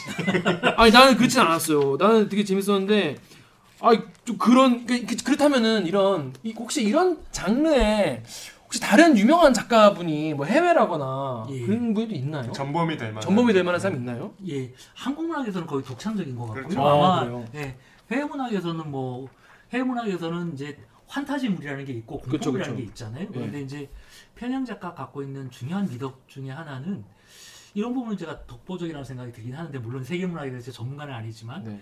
이게 굉장히 한쪽으로는 일상적인 세계, 완전히 마법적인 세계, 음. 완전히 황당한 세계가 아니라 한쪽에는 일상적인 세계가 있고 있는데 그 안에서 굉장히 황당하고 괴담적인 세계를 끌어오는 이 능력은 어, 편영 작가한테 굉장히 독보적인 데가 있어서 편영 작가가 홀이라는 작품으로 그 굉장히 참, 유명한 셜리 그 셔먼 셔먼 예. 잭슨인가. 설 잭슨 사람을 받았는데 근데 그 외국에서 볼 때 이제 편영 작가의 소설은 일종의 이제 장르물로 받아들이는 것이죠. 그러니까 그런 데서 좀 세계적으로도 좀 독창적인 어, 그래요? 예, 그-. 에드가 앨런 포 예. 소설이 약간 좀 기괴하고 예, 그렇죠. 약간 비현실적이지만 그래도 편해형 소설보다는 받아들이기가 훨씬 예. 쉬워. 그래서 무서워. 음. 그 검은 고양이 같은 거 보면 이제 설명할 수 있는 세계이죠. 그렇죠. 네. 뭐 고양이가 나오고 하지만 섬뜩해. 섬뜩한 건데 근데 편영 작가가 이 이후의 소설을 보면 사실은 아웨이 가든의 어떤 괴담 방금 느끼신 그런 좀 황당한 그런 것들은 줄어들면서 일상 속의 섬뜩함 쪽으로 더이 음. 다음 소설부터는 이제 움직이게 됩니다. 근데 네. 어쨌든 이 첫 소설은 그럼에도 불구하고 편영 작가가 그런 식의 설명 가능한 세계 속의 섬뜩함이 아니라 일상 속에서 황당하고 설명 가능하지 않은 그런 거를 들여오면서 보여주는 굉장히 괴기스러운 뭘 보여줬다는 데서 흥미로운 것 같아요. 근데 괴기도 괴기지만은 보면은 예. 가장 그 보면은 뭐 저수지 같은 경우에도 엄마가 그냥 애들을 놓고 그냥 가버리는 그래서 애들끼리 그러니까 이게 마전 이제 다시 그전 이제 아오이 가든을 먼저 읽고 그 다음에 저수지를 읽었어요.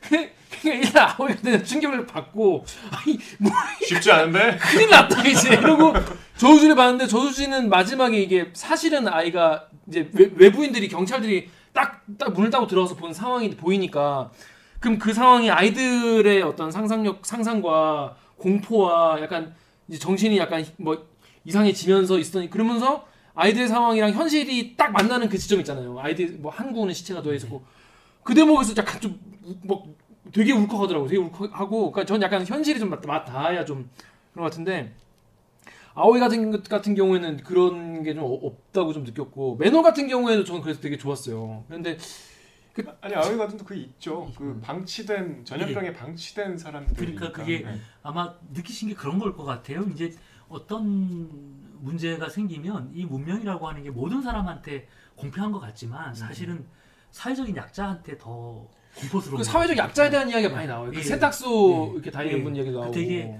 아, 아이라든가 여성이라든가 어떤 또 장애가 있다거나 그런 분들이 훨씬 더 어려운 세상이죠. 그래서 어떤 일이 발생하면 그런 분들이 가장 위험이라든가 그런 노출됩니다. 그래서 이런 상상력이 한- 어떤 부분에서는 황당한 부분도 있지만 사실은 현실 내부터 바탕한 상상력인 음, 것 같아요. 왜냐하면 음, 가장 먼저 이 고통이나 위험을 절감하게 되는 사람들이 음. 바로 그런 약자들이기 때문에 예 그래서 그 약자들이 느끼는 공포라든가 이 취약함이 뭔가 이런 것들을 극대화해서 보여주는 상상력이지 않을까 음. 싶습니다. 예. 제가 이 책을 읽고 읽- 읽으면서 들었던 생각 중에 뭐가 있냐면은 제가 아까 이제 말씀드렸잖아요. 제가 뭐 이런 것도 많이 보고 원래 그렇다고 하는데 요즘에 요즘에 좀된 얘기인데 고독사한 분들 집을 치우러 다니는 분들이 예, 계세요. 예, 예. 그런 분들이 이제 그 문을 딱 열고 들어가면은 파리가 진짜 막 새카맣게 있고 예. 집에서 파리 소리 맹맹 소리가 스테레오로 막 들리기 시작을 하- 한다고 해요. 그러면서 이제 구더기가 들끓고 예. 뭐 사체에서 이제 그런 분들의 이야기나 이- 이제 그런 이제 이야기를 많이 좀, 좀 봤거든요 그 전에. 근데 그 생각이 나는데 여기에서 이제 거의 좀 약간 맞다 본인이 있어요. 맞다는 거는 기사죠. 기사 아 기사 아니라 그분들이 쓴 글들. 그러니까 실제 있었던. 그러니까 사실 소설이 현실보다 더 과장되게 악몽 같아 보이지만 사실 어떤 분들이 느끼시기에는 현실이 훨씬 더 무섭습니다. 왜냐하면은 네, 네. 방금 그런 말씀하셨지만은 사실 우리가 평상적으로 이 자본주의 세계에서 보는 세계는 깨끗하고 깔끔한 세계잖아요. 편의점 같은 세계죠. 네, 매끈한 세계잖아요. 네. 그러니까 밝고 네. 깨끗하고 왜냐하면 밝고 깨끗하고 매끈해야 네, 네. 장사도 되고 사람들이 좋아하고 편리하니까 그러면 예를 들어서 어둡고 고두기가 들끓고 이런 세계는 자꾸 숨긴단 말이에요. 네, 네, 빨리 네. 치워요. 네, 네, 네. 치우고 숨기고 감추고 하고 하는 게 이제 요즘 우리가 살고 있는 자본주의 세계잖아요. 네. 그래서 깨끗하고 매끈한 것만 보죠. 근데 사실은 음. 이 세상에 깨끗하고 매끈한 세계만 있는 게 아니라 이쯤에 고독사한 분들의 방에 누가 들어갔다고 한다면 음. 그 방을 누가 묘사했다고 생각해 보세요. 자세하게. 그럼 굉장히 공포스럽고 맞아요. 충격적인 세계예요. 근데 이, 이런 세계. 예, 이런 세계죠. 이 세계야. 그러니까 이 세계를 우리가 자꾸 이제 감추려고 하잖아요. 왜냐하면 마치 그런 일은 음, 음. 없는 없- 것처럼. 없는 것처럼 어, 어. 말하자면 이 세계에서 속하지 않은 다른 세계인 것처럼 음. 생각하는데 사실은 우리가 살고 있는 이 매끈한 세계 뒤에는 구더기가 들끓는 그 세계가 있는 거죠. 음. 그리고 사실은 뭐 우리 셋이 이렇게 앉아 있지만 물론 제가 먼저 가겠지만 네. 우리의 우리가 갈 길은 결국엔 그 시체예요. 그렇죠. 우리 세 사람은 곧 시체가 될 겁니다. 음, 먼저 그렇죠. 간장이 그런 말씀이셨어요. 그러니까 사실은 우리가 이렇게 음. 떠들고 재밌게 얘기하고 이렇게 매끈하게 세수도 하고 나가고 이렇게 앉아 있지만 사실은 다 그렇죠. 음. 기본적으로 는 구더기가 들끓는 몸이 될 수밖에 없는 존재예요. 음. 그걸 자꾸 이제 감추고 사는 거죠. 음, 음, 음. 잊고 살기도 네, 하고. 잊고 살고. 네. 그런 거를 이제 보여주는 거라고 생각하고 어떤 의미에서 아마 이게 과장됐고 황당한 색이라고 생각할 수 있지만 음, 음. 사실은 정말 더 지독하게 현실 어떤 부분을 보여준다. 감추고 있는 그렇게 생각해 보는 점도 있다고 음, 생각합니다. 오히려 리얼할 수. 리얼 수 있다. 그러니까 그러니까 real이라고 하는 게 우리가 인과적으로 설명되는 real도 있지만 네. 사실은 설명되지 않는 그러니까 리얼리즘이 아니라 리얼리티를 말하면 사실은 굉장히 황당한 것 같지만 아주 지독하게 리얼하게 느껴지는 음. 게 있어요. 그러니까 이를테면 어, 뭐 사람이 벌레가 되고 사람이 시체가 되고 이런 소설이 상상력이 나온다면 그건 말이 안 되는 얘기 같지만 어떤 면에서 굉장히 리얼리티가 있게 느껴지거든요. 음. 왜냐하면 우리가 죽으면 벌레나 시체가 될 가능성이 높고 그렇죠. 아니면 우리가 그렇게 감각적으로 느낄 수가 있고 음. 아니면 우리가 정서적으로 그렇게 느낄 수도 있거든요. 그렇죠. 내가 벌레인 것처럼 그렇죠. 그렇죠. 내가 시체인 것처럼 음. 그러니까 그런 의미에서 어, 리얼리티를 문제 삼다고 할 때는 그런 황당한 이야기들 속에 오히려 더 리얼한 게 음. 있을 수도 있다. 예. 음. 하긴 그 고독사 한 분의 뭐 예를 들면 가족이라든가 예, 그 진창 속에 있던 분들이 만약에 이런 책을 보면 예. 우리 같이 낯설진 않겠. 그럴 수도 그렇죠. 맞아. 그런 생각이 들, 들더라고요. 겁니다. 뭔가 예, 그런 그 사람들은 어떤 지옥에 살았을까 그런 예. 상상을 하게 되거든요. 그거 예. 보면은. 뭐 예를 들어서 뭐 소방관이라든가 경찰관, 그러니까 그뭐 의무 경찰한 그런 친구들을 보면 그런 현장을 많이 보잖아요. 그렇죠. 그러면 사실은 이제 묘사 이상이라고 얘기하는 분들도 있어요. 네. 그러니까 우리는 그 세계를 어, 보고 싶지 않고 이제 봐서는 안 되고 이제 그래야 되는 것이죠. 그럼 어쨌든 우리가 살고 있는 이 매끈한 세계 뒤에는 늘 그런 세계가 음. 있다는 걸 잊고 살게 되는 음. 것이죠. 예. 제가 만약에 모셨는데 내가 저 내가 납 내가 납득이 안 된다. 뭐 어떡하지? 이런 걱정을 했어요, 사실. 근데 고개는 끄덕여야 어, 근데 어, 고개 끄덕여야 되고 예의상. 근데 근데 말씀 들어보니까 어 그 그 그러고 보니까 그, 그 그러네. 약간 진짜 약간 그러다. 어 약간 아 그렇구나 이게 이게 여러분이. 소설 저니까 약간 아까 뭐 새로운 소설 경험 거기부터 약간 어 약간 어 그럴싸하다 싶게 생각했어요. 이게 이게 진짜 새로운 소설 경험인데 왜 난 이제 궁금한 게 그거거든요. 새로운 소설 경험은 맞는데 왜 내가 이런 소설 경험을 해야 되냐 내가 왜 왜 내가 내 돈 내고 내 돈 내 시간 들여서 이런 걸 해야 예. 되냐 그런 생각 들었었는데 설명을 들으니까 아 이제 그런 맥락 뭐좀 이해가 됐습니다. 근데 이제 그 이- 많이 읽으셨겠지만 그 백년의 고독이라는 예, 예. 소설 있잖아요. 네. 그것도 읽으면 굉장히 당황스럽거든요. 예, 예. 이, 이런 거랑 좀 톤은 다르지만 다시 보게 되고 이 내가 이해한 게 맞나 그 활자를 다시 읽게 되는 그런 서사인데 정말 말도 안 되는 상상의 세상인데 그건 어쨌든 그 상상이 굉장히 매력적인 면이 있고 굉장히 그 안에서 막 호기심을 충족시켜주는 그 서사들이 있는데 이거는 일단 이게 이렇게 외면하게 돼. 그러니까 보통 저는 이제 책 읽는 공간과 시간이 다 다르시겠지만 주로 저는 이제 밤에 보거든요. 자기 전에. 근데 굉장히 그 그 회사에서 이제 막 일상의 그, 그. 직장에서 벗어나서 책을 폈는데 더 직장이 있어. 힘들어. 지옥도야 지옥. 되게 외면하고 싶으니까 아마 나중에 막 화가 날 때도. 예. 이게 굉장히 이게 좀 뭐랄까 우리 그 취두부 먹는 느낌 그러니까 아니면 편향세대 죄송한데 예. 그러니까 좀좀 독특한 경험이긴 해요. 예. 네.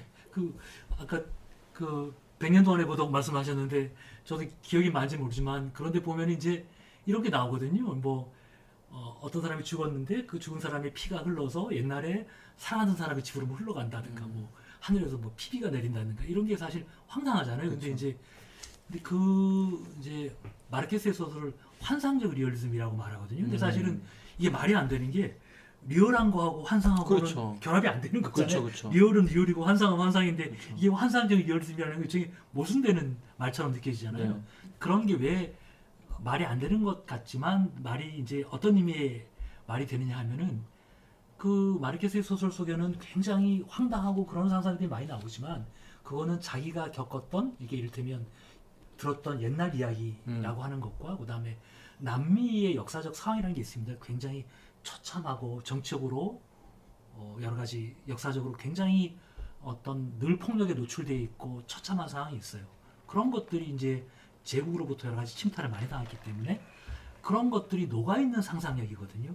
그러니까 그게 과학적으로 설명되지는 않지만 어떤 그 역사와 그 이야기의 전통 속에서 말이 된단 말이에요. 음. 네. 그러니까 그 이것도 이제 황당하지만 어떤 의미에서 우리가 디디고 있는 현실 속에서 이건 뭐 아오이 가든의 경우에 홍콩의 사스 사태라고 하는 걸, 걸 보고 썼으니까 네. 그 현실 속에서 출발한 상상력인 거죠. 어, 예. 현실과 무관한 상상력이 시, 시작이에요. 예, 그렇죠. 근데 물론 이제 아, 이 방송국도 굉장히 힘든 곳인데 이 전쟁터에 밤에 막 구데기 있고 이러면 시체 있고 이러면 근데 이런 것 같아요. 모든 예술적 경험이라고 하는 게 이제 이런 거 예술이라고 하는 게 사실은 우리에게 어떤 임팩트를 주는 건데요. 그렇죠, 그렇죠. 예, 그 미술이나 영화도 마찬가지일 거예요. 그러니까 우리를 그러니까 이미 우리 익숙하게 기대하는 이제 아 이 장르는 이럴 것이다라고 기대하는 쪽으로 가는 경험이 있- 있는 반면에 우리가 기대하지 않았던 것으로 충격을 주는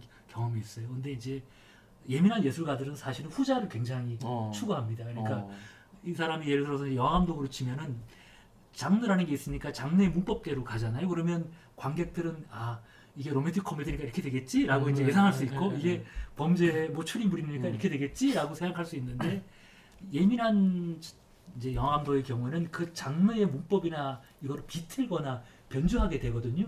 그니 그렇게 해야 유니크한 작품이 나오기도 하고 관객한테 새로운 어떤 그쵸, 영화적 경험을 준단. 말이에요. 그러니까 모든 예술적 경험이라는 게 사실은 기존에 알고 있던 익숙한 룰이라든가 음. 어떤 규칙을 벗어난 데서 느끼는 쾌감이 있고 음, 음. 임팩트가 있어요. 있죠, 있죠, 예, 있죠. 그래서 이런 소설을 여러분이 음. 경험하실 때는 아마 우리가 일반적으로 예술에서 겪는 그런 경험들 있잖아요.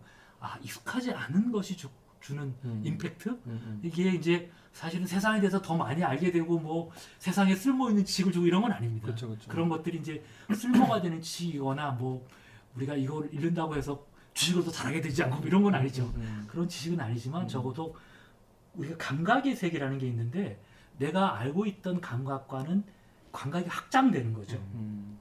감각이 확장된다는 거는 그냥 아무 의미도 없는 것 같고 쓸모가 있는 것 같지는 않지만 사람이 조금 더 뭐라 그럴까요? 자기가 더 넓은 감각의 세계를 갖게 된다는 거는 나쁜 일은 아닌 것 같아요. 음. 이게 내가 이런 감각도 체험해봤다. 근데 맞아요. 보통 감각이 확장되는 과정이 되게 고통스럽거든요. 그렇죠. 예를 예. 들면 영화 같은 네, 경우 맞습니다. 장르에 고통스럽습니다. 컬트 영화 우리 네. 많이 보잖아요. 그렇죠, 그렇죠. 그뭐 옛날 Eraserhead나 예, 예, 예. 뭐 Mulholland 네. 드라이브 이런 네. 거 보면 이게 뭐야 씨. 음. 그러니까 그게 극장에 들어가면 이제 괴로운 거예요. 왜냐면 2시간 3시간 동안 못 나가고 예. 그걸 계속 시청을 하고 있어야 되는데 물론 나도 되지만 영화조차도 보고 있으면 이제 한 30분 지나면 고, 고문이야. 음. 그런 이제 감각이 확장되는 예, 영화들은 예, 예. 뭐야 도대체. 근데 책은 영화보다 더 우리가 수용하는데 에너지를 쏟아야 되잖아요. 예, 예. 그 과정은 생각보다는 그렇게 힘들지 그러니까 읽기 힘든 책은 아니잖아요. 음. 그러니까 읽을 때 감정이 힘든 거지 맞아요. 독서 자체가 이렇게 막 어려운 힘든 책은 책은. 또 아닌 게 그, 미덕인 것 그렇죠. 같아요. 예, 그러니까 어떤 분은 이거를 어, 되게 재밌다라고 음. 어 그러니까 이거를 뭐 되게 흥미롭게 네. 이걸 일종의 이제 어떤 뭐라 그럴까 유머스럽게 받아들이는 음. 분도 있대요. 음. 이게 어, 뭐 이렇게 아, 굉장히 흥미롭고 네, 네, 네. 유머러스하네 이렇게 유머러스하네. 생각하는 분도 있대요. 그러니까 이게 이제 어떤 경험을 받으느냐의 음. 문제인 것 같아요. 보면 저, 저 느낀 게 예. 책을 읽어보신 분도 아시겠지만은 문장이 되게 다 짧아요. 단타로 탁탁탁 계속 친단 말이에요. 이게 단문으로 굉장히 뭐랄까 무심한 듯이 예. 탁탁 치는 게 약간 뭐랄까 되게 뭐랄까 되게 객관적인 것 같이 보이기도 하지만은 나한테 되게 불 부- 불공 약간 불- 불편하게 느끼기도 하고 약간 아, 불친절하게 느껴지는 그런 예. 느낌. 작가가 나한테 막 설명하려고 들지 않는구나. 예. 그냥 있는 그대로 그냥 툭툭 던지는구나. 이게, 이게 이제 문체의 효과가 문체가, 예. 좋다는데요. 이를 들면 우리가 어떤 문장들은 우리한테 동일시를 유도합니다. 그러니까 이제 1인칭으로 쓰게 되면 그 1인칭 화자 속에 우리가 이제 들어가게 되는 거죠. 그쵸, 그쵸, 그쵸. 같은 감정을 느끼고 그 사람의 감정에 이입이 되고 이렇게 하는 경우가 있는데 이런 식의 문체는 특히 표정 작가는 우리나라에서 소위 이제 하드 보일드 하다고 하는데 음. 그 영미 소설에 그런 게 많은데요. 이를테면 우리가 해밍웨이 소설 같은 거 읽을 때 감정이 굉장히 차단이 되고 네, 단문으로 굉장히 정확한 묘사만 하거든요. 맞아요. 그 효과는 뭐냐면 저희가 거기에 감정이 이입되고 뭔가 감정이 개입되는 거를 배제하게 되고요. 그걸 아주 냉정하게 제시합니다. 그러니까 뭘 설명하지도 않고 거기에 어떤 감정을 불어넣지도 않는 거죠.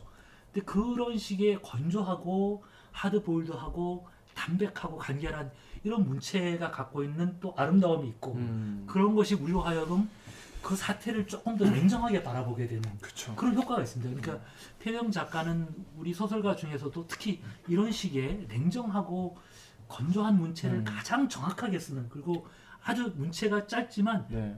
가차 없이 정확해요. 아 그렇더라고요. 예. 네. 그런 문장을 대변하는 작가 중에 하나입니다. 그렇습니다. 네. 이거 그러니까 이게 그럼 이, 이게 최영 작가의 첫 소설집이지 않습니까? 예. 그러면 출, 그 출판사 이거 나올 때도 대표셨어요? 아닙니다. 그때는 그때는 얼마 안 선생님. 아, 얼마 안 됐어. 선생님이었습니다. 그냥 우리 아빠 모르더라고.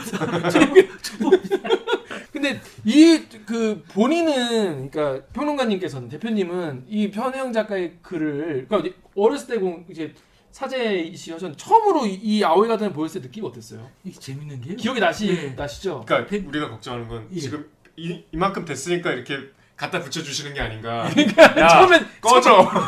뭐야? 그런 사람 아닙니다.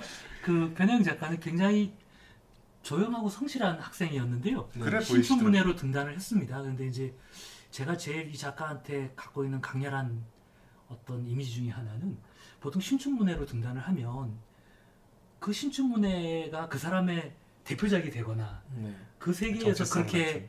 많이 발전하지 않는 경우가 많고요. 그 등단작이나 그것이 이제 그 사람의 어떤 대표적인 작품이 되는 경우가 대부분이거든요. 이렇게 다는 아니지만 그런 경우가 있습니다. 그런데 놀랍게도 이 아오이 가든에는 신춘문예 등단작이 안 들어 있습니다. 어. 근데 그게 이제 이 작가가 갖고 있는 어떤 뭐라 그럴까요? 일종의 치열함, 문학에 대한 태도인데 놀라운 놀라운. 놀라운 데가 있는데요. 그러니까 신춘문예 작품은 우리가 익히 보아온 소설들의 범죄에 속하는 물론 잘 쓰여진 작품이지만 그런 작품이었는데 본인이 아 내가 더 분명한 자기 세계를 가져야 되겠다라는 아마 생각으로 짐작이죠 이거는 이런 식의 아오이 가든의 세계를 집중적으로 이제 탐구하기 시작한 거죠. 그런데 음. 신춘문예 당선작은 그 세계를 발견하기 전의 소설이기 때문에 어. 과감하, 과감하게 거죠. 여기서 뺀 거죠. 근데 어. 우리나라 작가 중에 과연 자신의 신춘문예 등단작을 첫 창작집에서 제외하는 사람이 있을까? 그러네요. 그 정도로 단호하게 자기가 새로운 세계를 보여주겠다라고 아. 그러니까 이건 거의 하나의 세계니까 그쵸. 그런 그런 것이 전 제 제자지만 존경스러울 정도로 그 예. 박찬욱 감독이 예. 굉장히 영화가 기괴하고 좀 그런 잔인한데 경우 있죠. 자기가 일부러 정체성을 싹 빼고 대중적으로 성공하려고 만든 영화가 JSA였대요. 예. 음. 자기가 이제 감독은 어쨌든 돈을 끌어와야 예, 되니까. 그렇죠, 그러니까 나는 이거를 내 정체성을 이렇게 삭제하고 탈색하고 작정을 하고 한 예. 거잖아요. 그러고 나서 이제 유명해지니까 이제 하고 싶은 하고 싶은 거 거 하- 하는 거지. 복수는 나이고 이런 이상한 음. 영화 만드시고 그런 심리 아닐까요? 예, 뭐 그것도 볼 수 있죠. 근데 이거 어쨌든 심사위원을 이게 이제 보여줘야 되니까. 제, 제도는 어쨌든 통과해야 되는 것이니까. 그리고 저는 이 작가한테 또 놀라운 게 이게 첫 작품집이기 때문에 네. 처음에 이렇게 강렬한 세계를 쓰고 나면 그 다음에는 뭘 쓸 수 있을까 그러니까요. 이런 걱정이 되더라고요. 왜냐하면 이제 우리 프로야구 선수도 1년 차에 너무 잘하면 그 다음부터 뭘 할 수 있을까? 내리막이죠. 네. 너무 강렬한 걸 보여주면 네. 이거보다 더 강렬한 걸 보여줄 수 있을까? 그런데 이제 어, 이 두 번째 창작집이 사육장 쪽으로 하는 것인데 거기에서 보면은 섬뜩한 게 있는, 여전히 남아 있는데 괴기스럽고 황당한 건 제거했어요. 어. 그런데 어떤 의미에서 더 섬뜩합니다. 어. 그리고 이제 아까 설리 잭슨 상을 받았다고 하는 홀이라는 작품도 보면 그냥 굉장히 일상적으로 있을 법한 뭐 음. 아내가 죽고 장모와의 관계에서 벌어지는 미스테리인데 굉장히 있을 법한 세계인데 굉장히 무섭거든요. 어. 아무것도 벌어지지 않았는데 무서워요. 어. 그러니까 시체가 나오지 않았는데 어. 그냥 무서워요. 어. 그러니까 아무 사건도 벌어지지 않았지만 무서운 거죠. 그러니까 제가 읽으면 그걸 더 좋아할까요? 그럴 수도 있을 것 같아요. 네. 그러니까 이게 그래서 이게 이제 비기스러운 어떤 시체를 직접 보여주면서 무서운 공포스러운 세계가 있고 보여주지 않으면서 섬뜩한 세계가 있는데 그렇죠. 그 세계로 간 거죠. 음. 그래서 어떤 의미에서 섬뜩함을 또 나름대로 갱신했다고 할까요? 음. 그 예. 어쩌면 스무 번 예, 거기에 나오는 캐릭터들도 예, 굉장히 약간 섬뜩한 예. 막, 막 갑자기 맥락 없이 소리 지르고 그러거든. 음. 예, 약간 그런 정서들이 도- 관통하는 게 있네요. 예, 예, 예. 음. 그래서 우리가 이제 이런 거죠. 어, 일상 속에서 실제로 시체를 맞닥뜨리거나 내가 시체가 되거나 내가 고양이가 되거나 하는 괴기스러움도 있지만 뭔가 벌어질 것 같은 느낌이 있잖아요. 뭔가 터질 것 같은 그죠, 느낌. 거기에서 선택함 같은 것도 우리가 충분히 있을 수 있기 때문에 그거는 우리가 충분히 일상 속에 경험할 수 있는 거고 그런 섬뜩함은 삶을 다시 돌아보게 만드는 어떤 측면이 있거든요. 그래서 아오이 가든 이후에는 또 그런 세계로 음. 일종의 이제 문학적인 진화죠. 그렇게 하게 됩니다. 그래서 이제 제가 스승이라고 하지만 가르친 건 별로 없고요. 그냥 어, 제자지만 그런 글 쓰는 태도라든가 어. 그런 것에 대해서는 이제 제가 존경심을 갖고 있는 그런 작가입니다. 근데 처음에 요 아오이 가든 작품을 딱 봤을 때는 좀 놀라셨을 것 같아요. 계속. 아니 그, 그, 그 궁금해서 그 첫인상이 첫인상 얘기를 아까 근데 요거는 책으로. 처음 네. 보신 거 아니에요?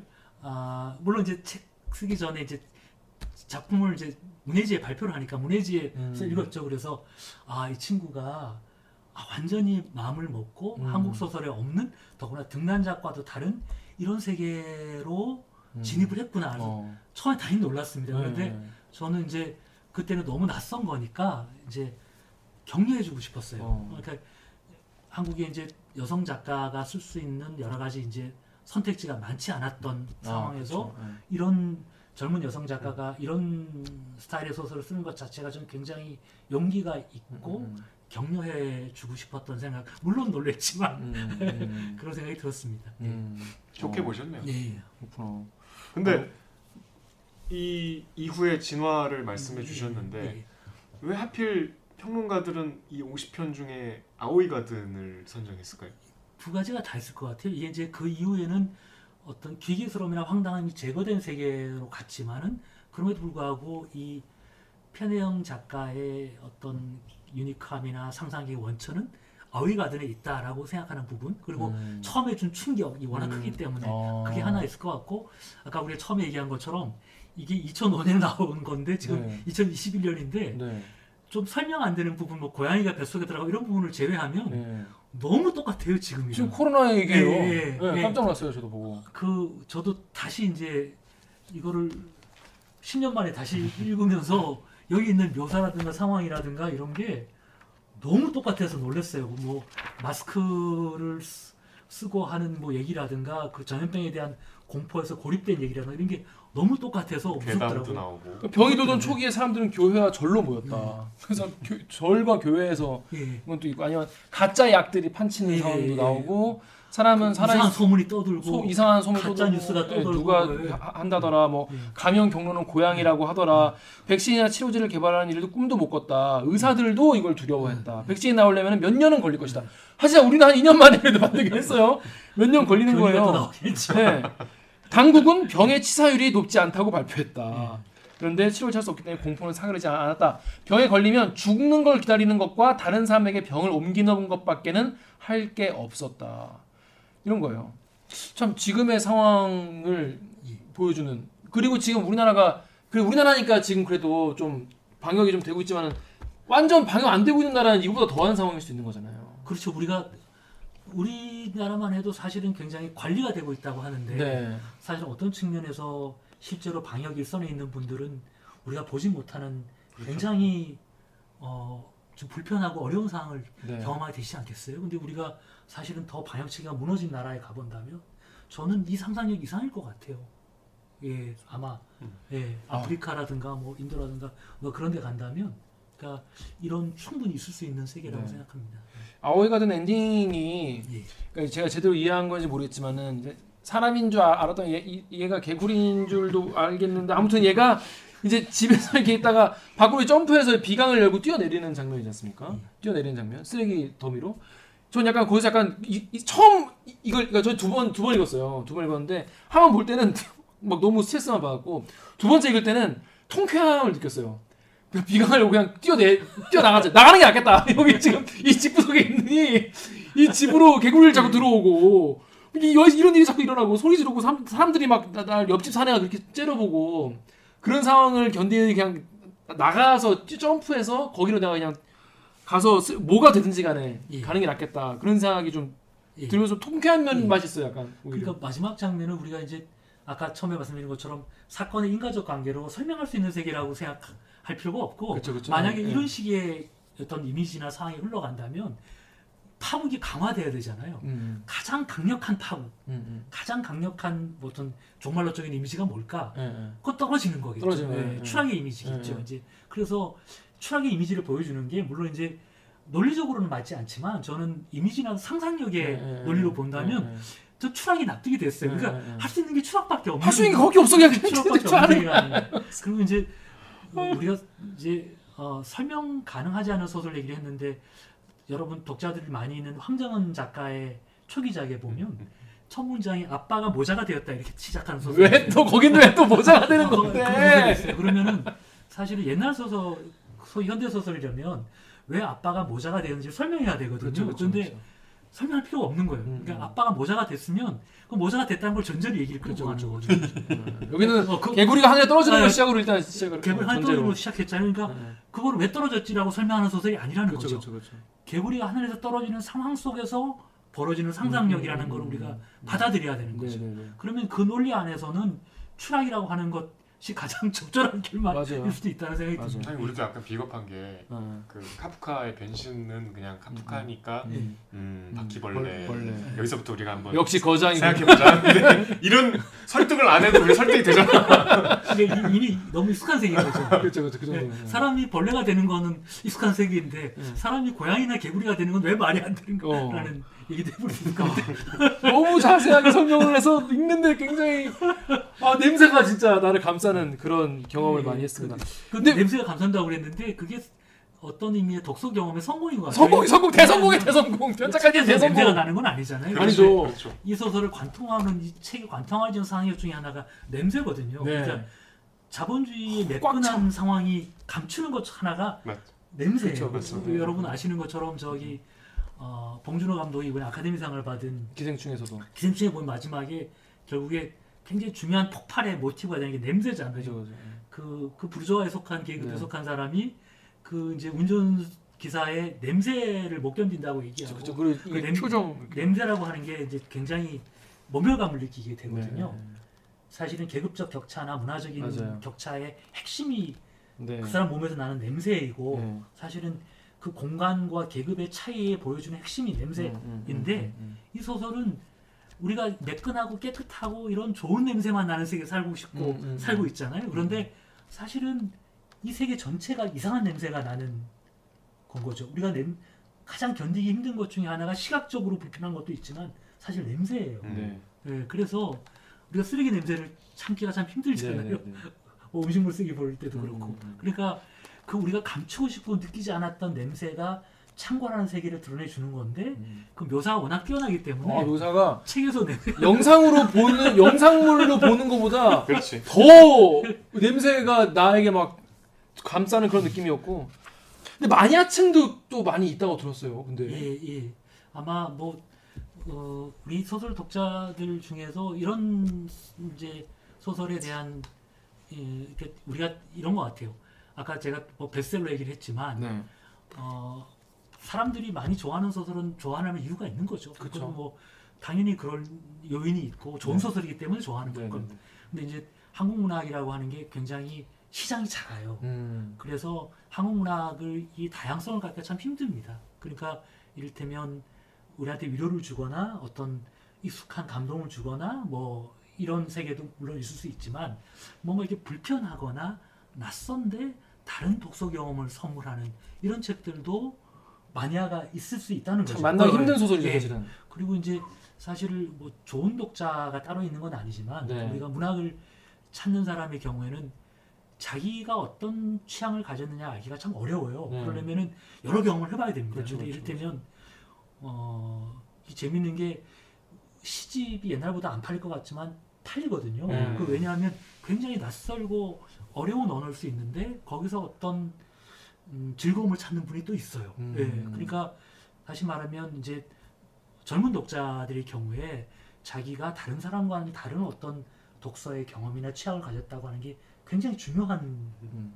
어, 일종의 힙한 것이죠. 예, 그렇죠. 예, 그래서 어, 저 제가 만약 작가라면 물론 이제 많은 독자를 가지면 좋지만은 자기를 힙하다고 생각해주는 음. 어떤 네. 매니아층이 있다는 건 음. 굉장히 고마운 일일 것 맞아요. 같고 편영 작가도 물론 독자가 꽤 있는 편이지만 매니아층이 충분히 있을 수 있는 음. 그런 종류의 소설이라고 할 수 있겠죠. 그렇습니다. 뭐 누구나 남녀노소가 다 좋아하는 소설은 아닐 수 있지만 그렇죠. 예, 자 마지막으로 이 작품에 대한 얘기, 이- 이- 이야기 마지막으로 그러면 편영 작가의 마니아가 만약에 될 수도 있는 분들에게 예, 되고 싶은 되고 싶은 분들에게 이 작품부터 시작하면 좋을 것 같다.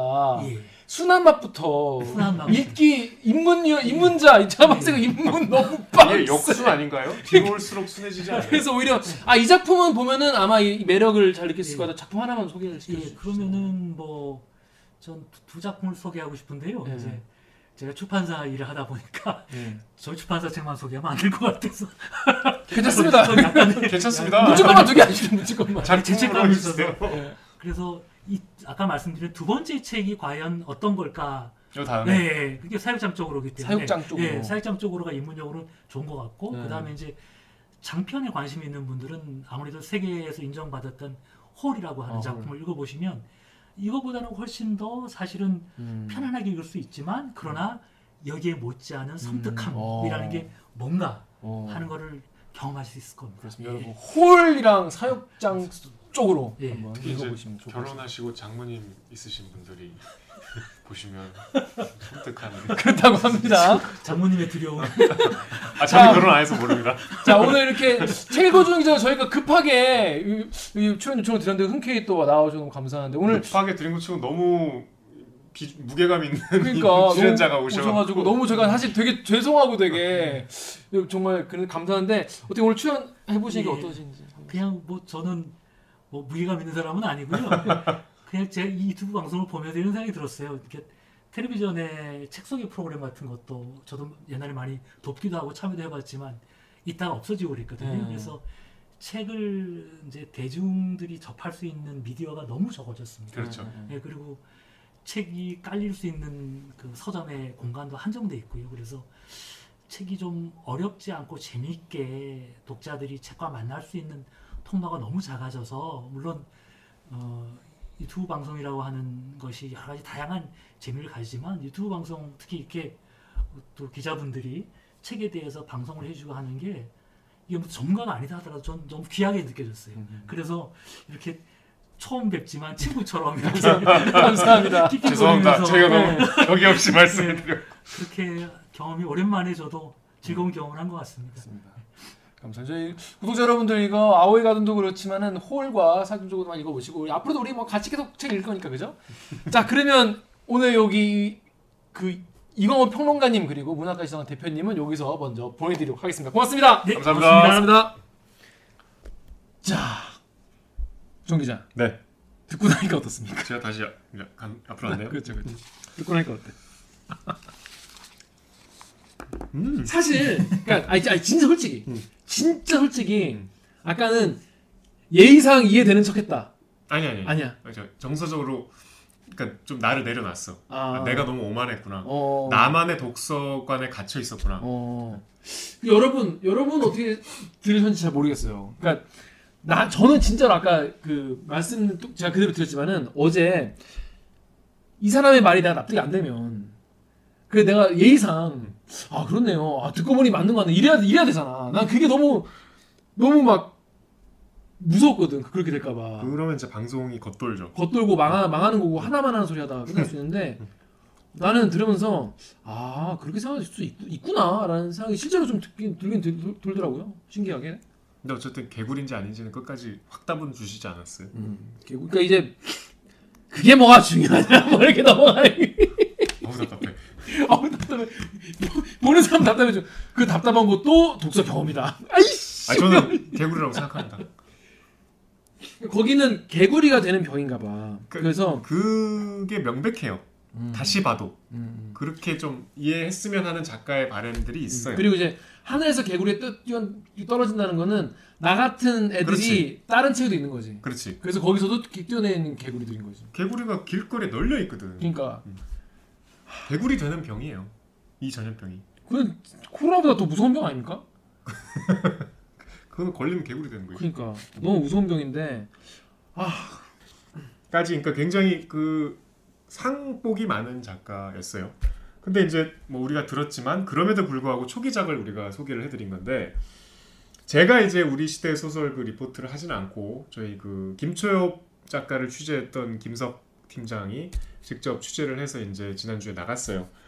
제가 이제 물어봤죠. 도대체 어떤 사람이더냐 작가가 아니라 어떤 사람이더냐 음, 인상이나 뭐 여러 가지 태도가 근데 기본적으로 이 편혜영 작가는 인터뷰를 극도로 싫어하신대요. 어 그래요? 그러니까 찾아보면은 아주 한 10년, 10여 년 전에 했던 신문 인터뷰가 몇 개 있긴 한데 방송 자체는 그러니까 저희 아카이브에 웬만한 건 다 있거든요. KBS에 음. 아무것도 없었어요. 음, 그러니까 방송은 극도로 이제 피해 왔던 작가인데 음.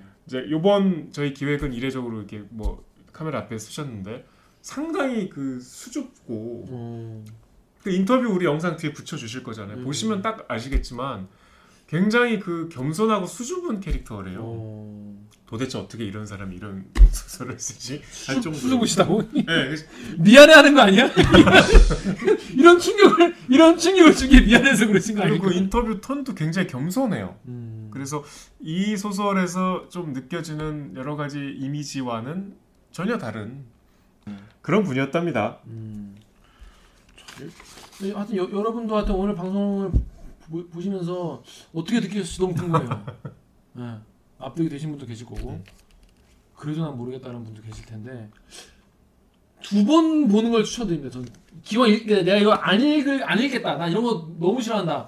그러면 안 읽으셔도 되는데 봤다 내가 음. 그러면 한 번 더 보는 건 좀 추천해. 왜냐면은 저 두 번 보니까 좀 이해하면서 볼 수 있었어요. 처음엔 너무 충격이 커서 그 세계관으로 진입할 때 약간 좀 장벽이 네. 어 높았어요. 근데 이제 보고 나니까 다시 한번 읽으니까 좀 어, 처음에는 막 너무 힘들었는데 다시 한번 읽으니까 저는 그래도 괜- 괜찮았던 부분도 많이 있었습니다. 근데 아까 선생님 말대로 정말 이 책을 이렇게 고통스럽게 통과하면 정말 독서의 지평은 넓어진 효과가 있는 것 음, 같아요. 음, 음. 우리가 알고 있는 그런 활자의 세계가 다가 아니구나 음. 라는 건 확실히 알 수 있을 것 같아요. 아방가르드합니다. 아방가르드. 2005년의 작품이잖아요. 네. 벌써 뭐 엄청 옛날 작품인데도 저는 지금 이런 작품을 처음 겪어보니까 아무튼 여러분에게도 이 독서 경험, 새로운 독서 경험. 아 그 말에 나, 나 우리 그냥 낚인 것 같아. 아무튼 그 말에 그냥 어 수긍해 버렸는데 아 저 여러분 그리고 이거 대, 대체 표지가 뭐냐 이게 전, 전 무슨 되게 기하학적인 그냥 아무 의미 없는 건 줄 알았는데 여러분 이게 뭔지 알아요? 뭐예요? 이게 개구리야. 아 그러네. 어아 네, 몰랐네. 이거를 펴잖아요. 펴면 이렇게 돼. 아나 이거 몰랐다. 난 그냥 진짜 기하학적인 끔찍한 분이 칸딘스키 추상한 줄 알았는데. 그죠? 근데 이게 개, 개구리예요, 여러분. 내가 찾았어요. 어 근데 개구리가 막 녹아내려서 더 끔찍하다. 더 끔찍해. 근데 이런 내용이야, 실제로. 여러분, 이 딱 이 내용입니다. 정말 어울리는 개구리가 개구리. 언제 알았어요? 네? 아니 보다가 여기 이 뭐, 그러니까 의미- 되게 분노의 독서에서 던져놓고 이렇게 씩씩거리다가 어, 아니 뭐야 하다가 나 보는 거 같은 거야. 그래서 뭐야? 보니까 눈이야? 막 근데 저는 약간 이, 이, 이런 거 펴는 이게 펴서 요만큼 더 보는 거 좋아하거든요. 이 뒤에 뭐 그러니까 이- 펼치면 뭘까 이런 거 좋아하거든. 근데 어 얼굴이야? 개구리네. 음. 그렇게 된 아, 저는 처음 알았네. 음. 예리해. 그렇습니다. 감사합니다. 오늘 제가 처음 칭찬받은 것 같아요. 자, 그렇습니다. 여러분 이제 이번 주는 이렇게 아오이 가든으로 고통받으면서 음. 일단 한 주 독서를 했다. 굳이 뭐 계절을 따지자면 지금 제일 딱 지금 읽기 좋은 강력히 추천드립니다. 왜냐 나만 고통받을 수 없다. 모두 고통받자. 근데 이게 확실히 남는 게 있는 고통이긴 해요. 음. 그리고 대- 책 읽기 방송을 다시 보시면 확실히 어, 느끼시는 바가 있을 것 같아요. 그리고 아까 말씀하신 것처럼 홀 같은 건 저도 한번 음. 볼까 싶어요. 진짜 재밌을 것 같아요. 그리고 독서가 우리 우리 방송 지금까지 다룬 작품들만 보면 그게 다일 것 같잖아요. 은희경처럼 그냥 이야기 그 나는 그 나는 내가, 내가 생각하는 소설은 그런 거였어서 조금 다르면은 김성옥처럼 어떤 문장 미학 네. 뭐요 정도로 좀 역사적 뭐 의미 막뭐 그럴 것 같고. 얕볼 수 있는데 응, 응. 소설의 세계는 이렇게 신비롭고 다양하다라는 어. 거를 저희도 이제 알아가는 과정이지만 음. 이런 작품도 있습니다. 좋습니다. 자, 그래서 우리는 아오이 가든 이렇게 네. 한주 동안 읽었다. 자, 동기자 다음 주는 우리 무슨 작품을 다룰 예정입니까? 자 이게 제목을 제가 정확하게 말을 해야 되니까 음. 잠깐만 제가 여기 찾아놨는데 제목이 제가 매- 매번 까먹어요. 김연수 작가 많이들 아시죠? 작가는 다. 예. 김연수 작가의 다시 한 달을 가서 설산을 넘으면 음. 인데 이거 책 살 때 주의하셔야 돼요. 그렇게 검색하면 책이 안 남아요. 어. 이게 소설집 이름은 나는 유령 작가입니다. 음. 그걸 찾으셔야 돼요. I am ghostwriter. 어, 나는 유령 작가입니다라는 책에 들어 있어요. 음. 그러니까 설산을 아무리 검색하면 안 나와요. 어. 그책 구입하실 때 이거 되게 히- 그거 되게 중요한 정보예요. 그렇죠. 아무리 찾아도 그 교보문고 사이트에 안 나와요. 음. 나는 유령 작가입니다라는 책을 구입하셔야 됩니다. 음, 그 중에 그 안에 있는 단편이에요, 이것도? 단편이. 오. 오. 오. 좋았어. 아주 이 편혜영을 조금 이제 좀 지친 영혼을 음. 순화할 수 있는 음. 그러니까 아름다운 이야기는 아닌데 음. 하여튼 읽기 훨씬 더 수월합니다. 그렇습니다. 자, 그러면 저희는 다음 주에 김현수 작가의 나는 유령 작가입니다 안에 있는 다시 한 달 뒤에 설산을 오른다면 늘 가지고 찾아뵙겠습니다. 안녕. 책 봐, 책 봐. 책 봐, 책 봐. 책 봐. 만나요. 안녕. 고생하셨습니다.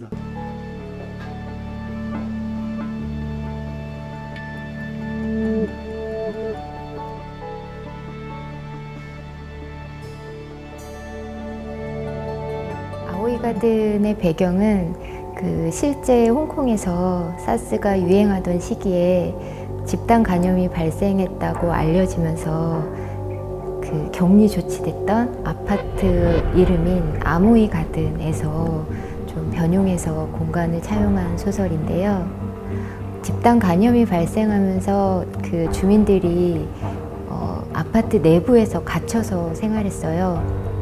그리고 그 전염 병에 관한 괴담이 막 떠돌면서 그 괴담이 뉴스 보도를 통해서 전해졌거든요. 근데 그런 양상이 되게 흥미로웠고 이 정체불명의 전염병, 아직 원인 불명의 전염병이 이 현대 문명 자체를 얼마나 빠른 시간에 좀 비이성적이고 야만적인 상태로 바꿔놓는지 그게 좀 보여서 굉장히 좀 흥미로웠어요. 그래서 그 공간을 어, 좀 상징적인 공간으로 삼아서 소설을 썼습니다.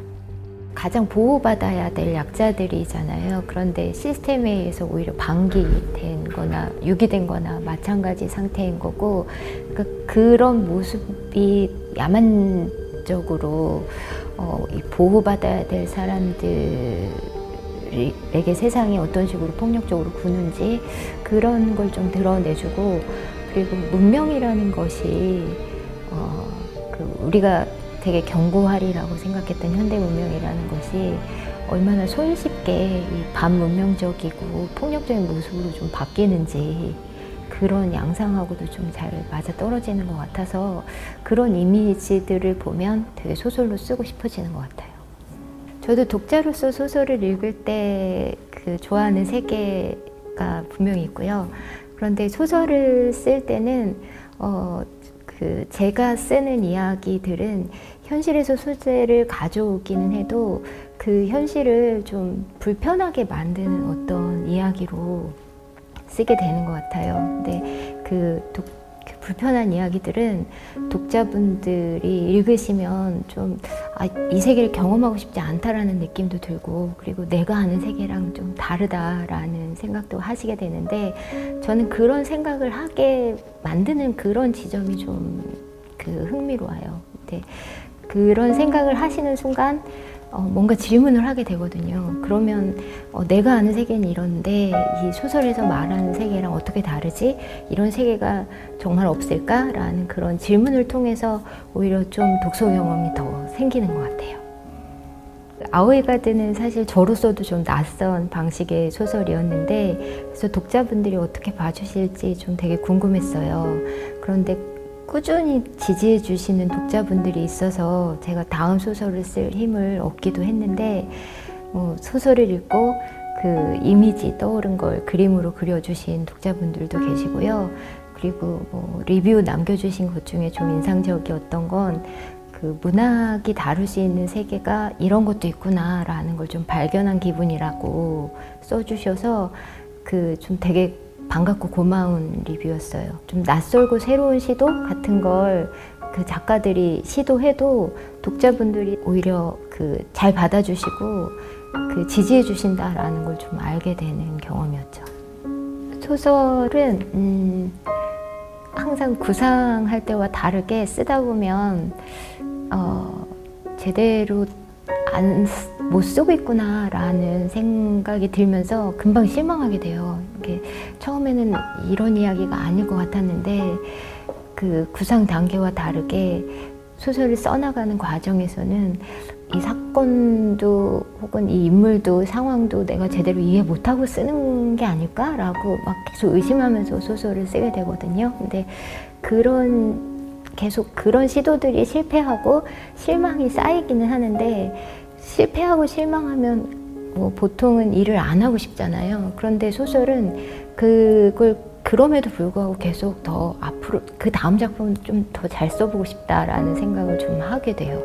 그래서 계속 소설을 쓰게 되는 것 같아요. 지금은 이제 장편 소설을 준비하고 있고요. 그 사라진 사람들 어, 얘기를 쓰려고 하는데 어떤 뭐 범죄에 의한 실종이라기보다 생존을 위해 자발적으로 좀 사라진 사람들 얘기를 구상하고 있어요.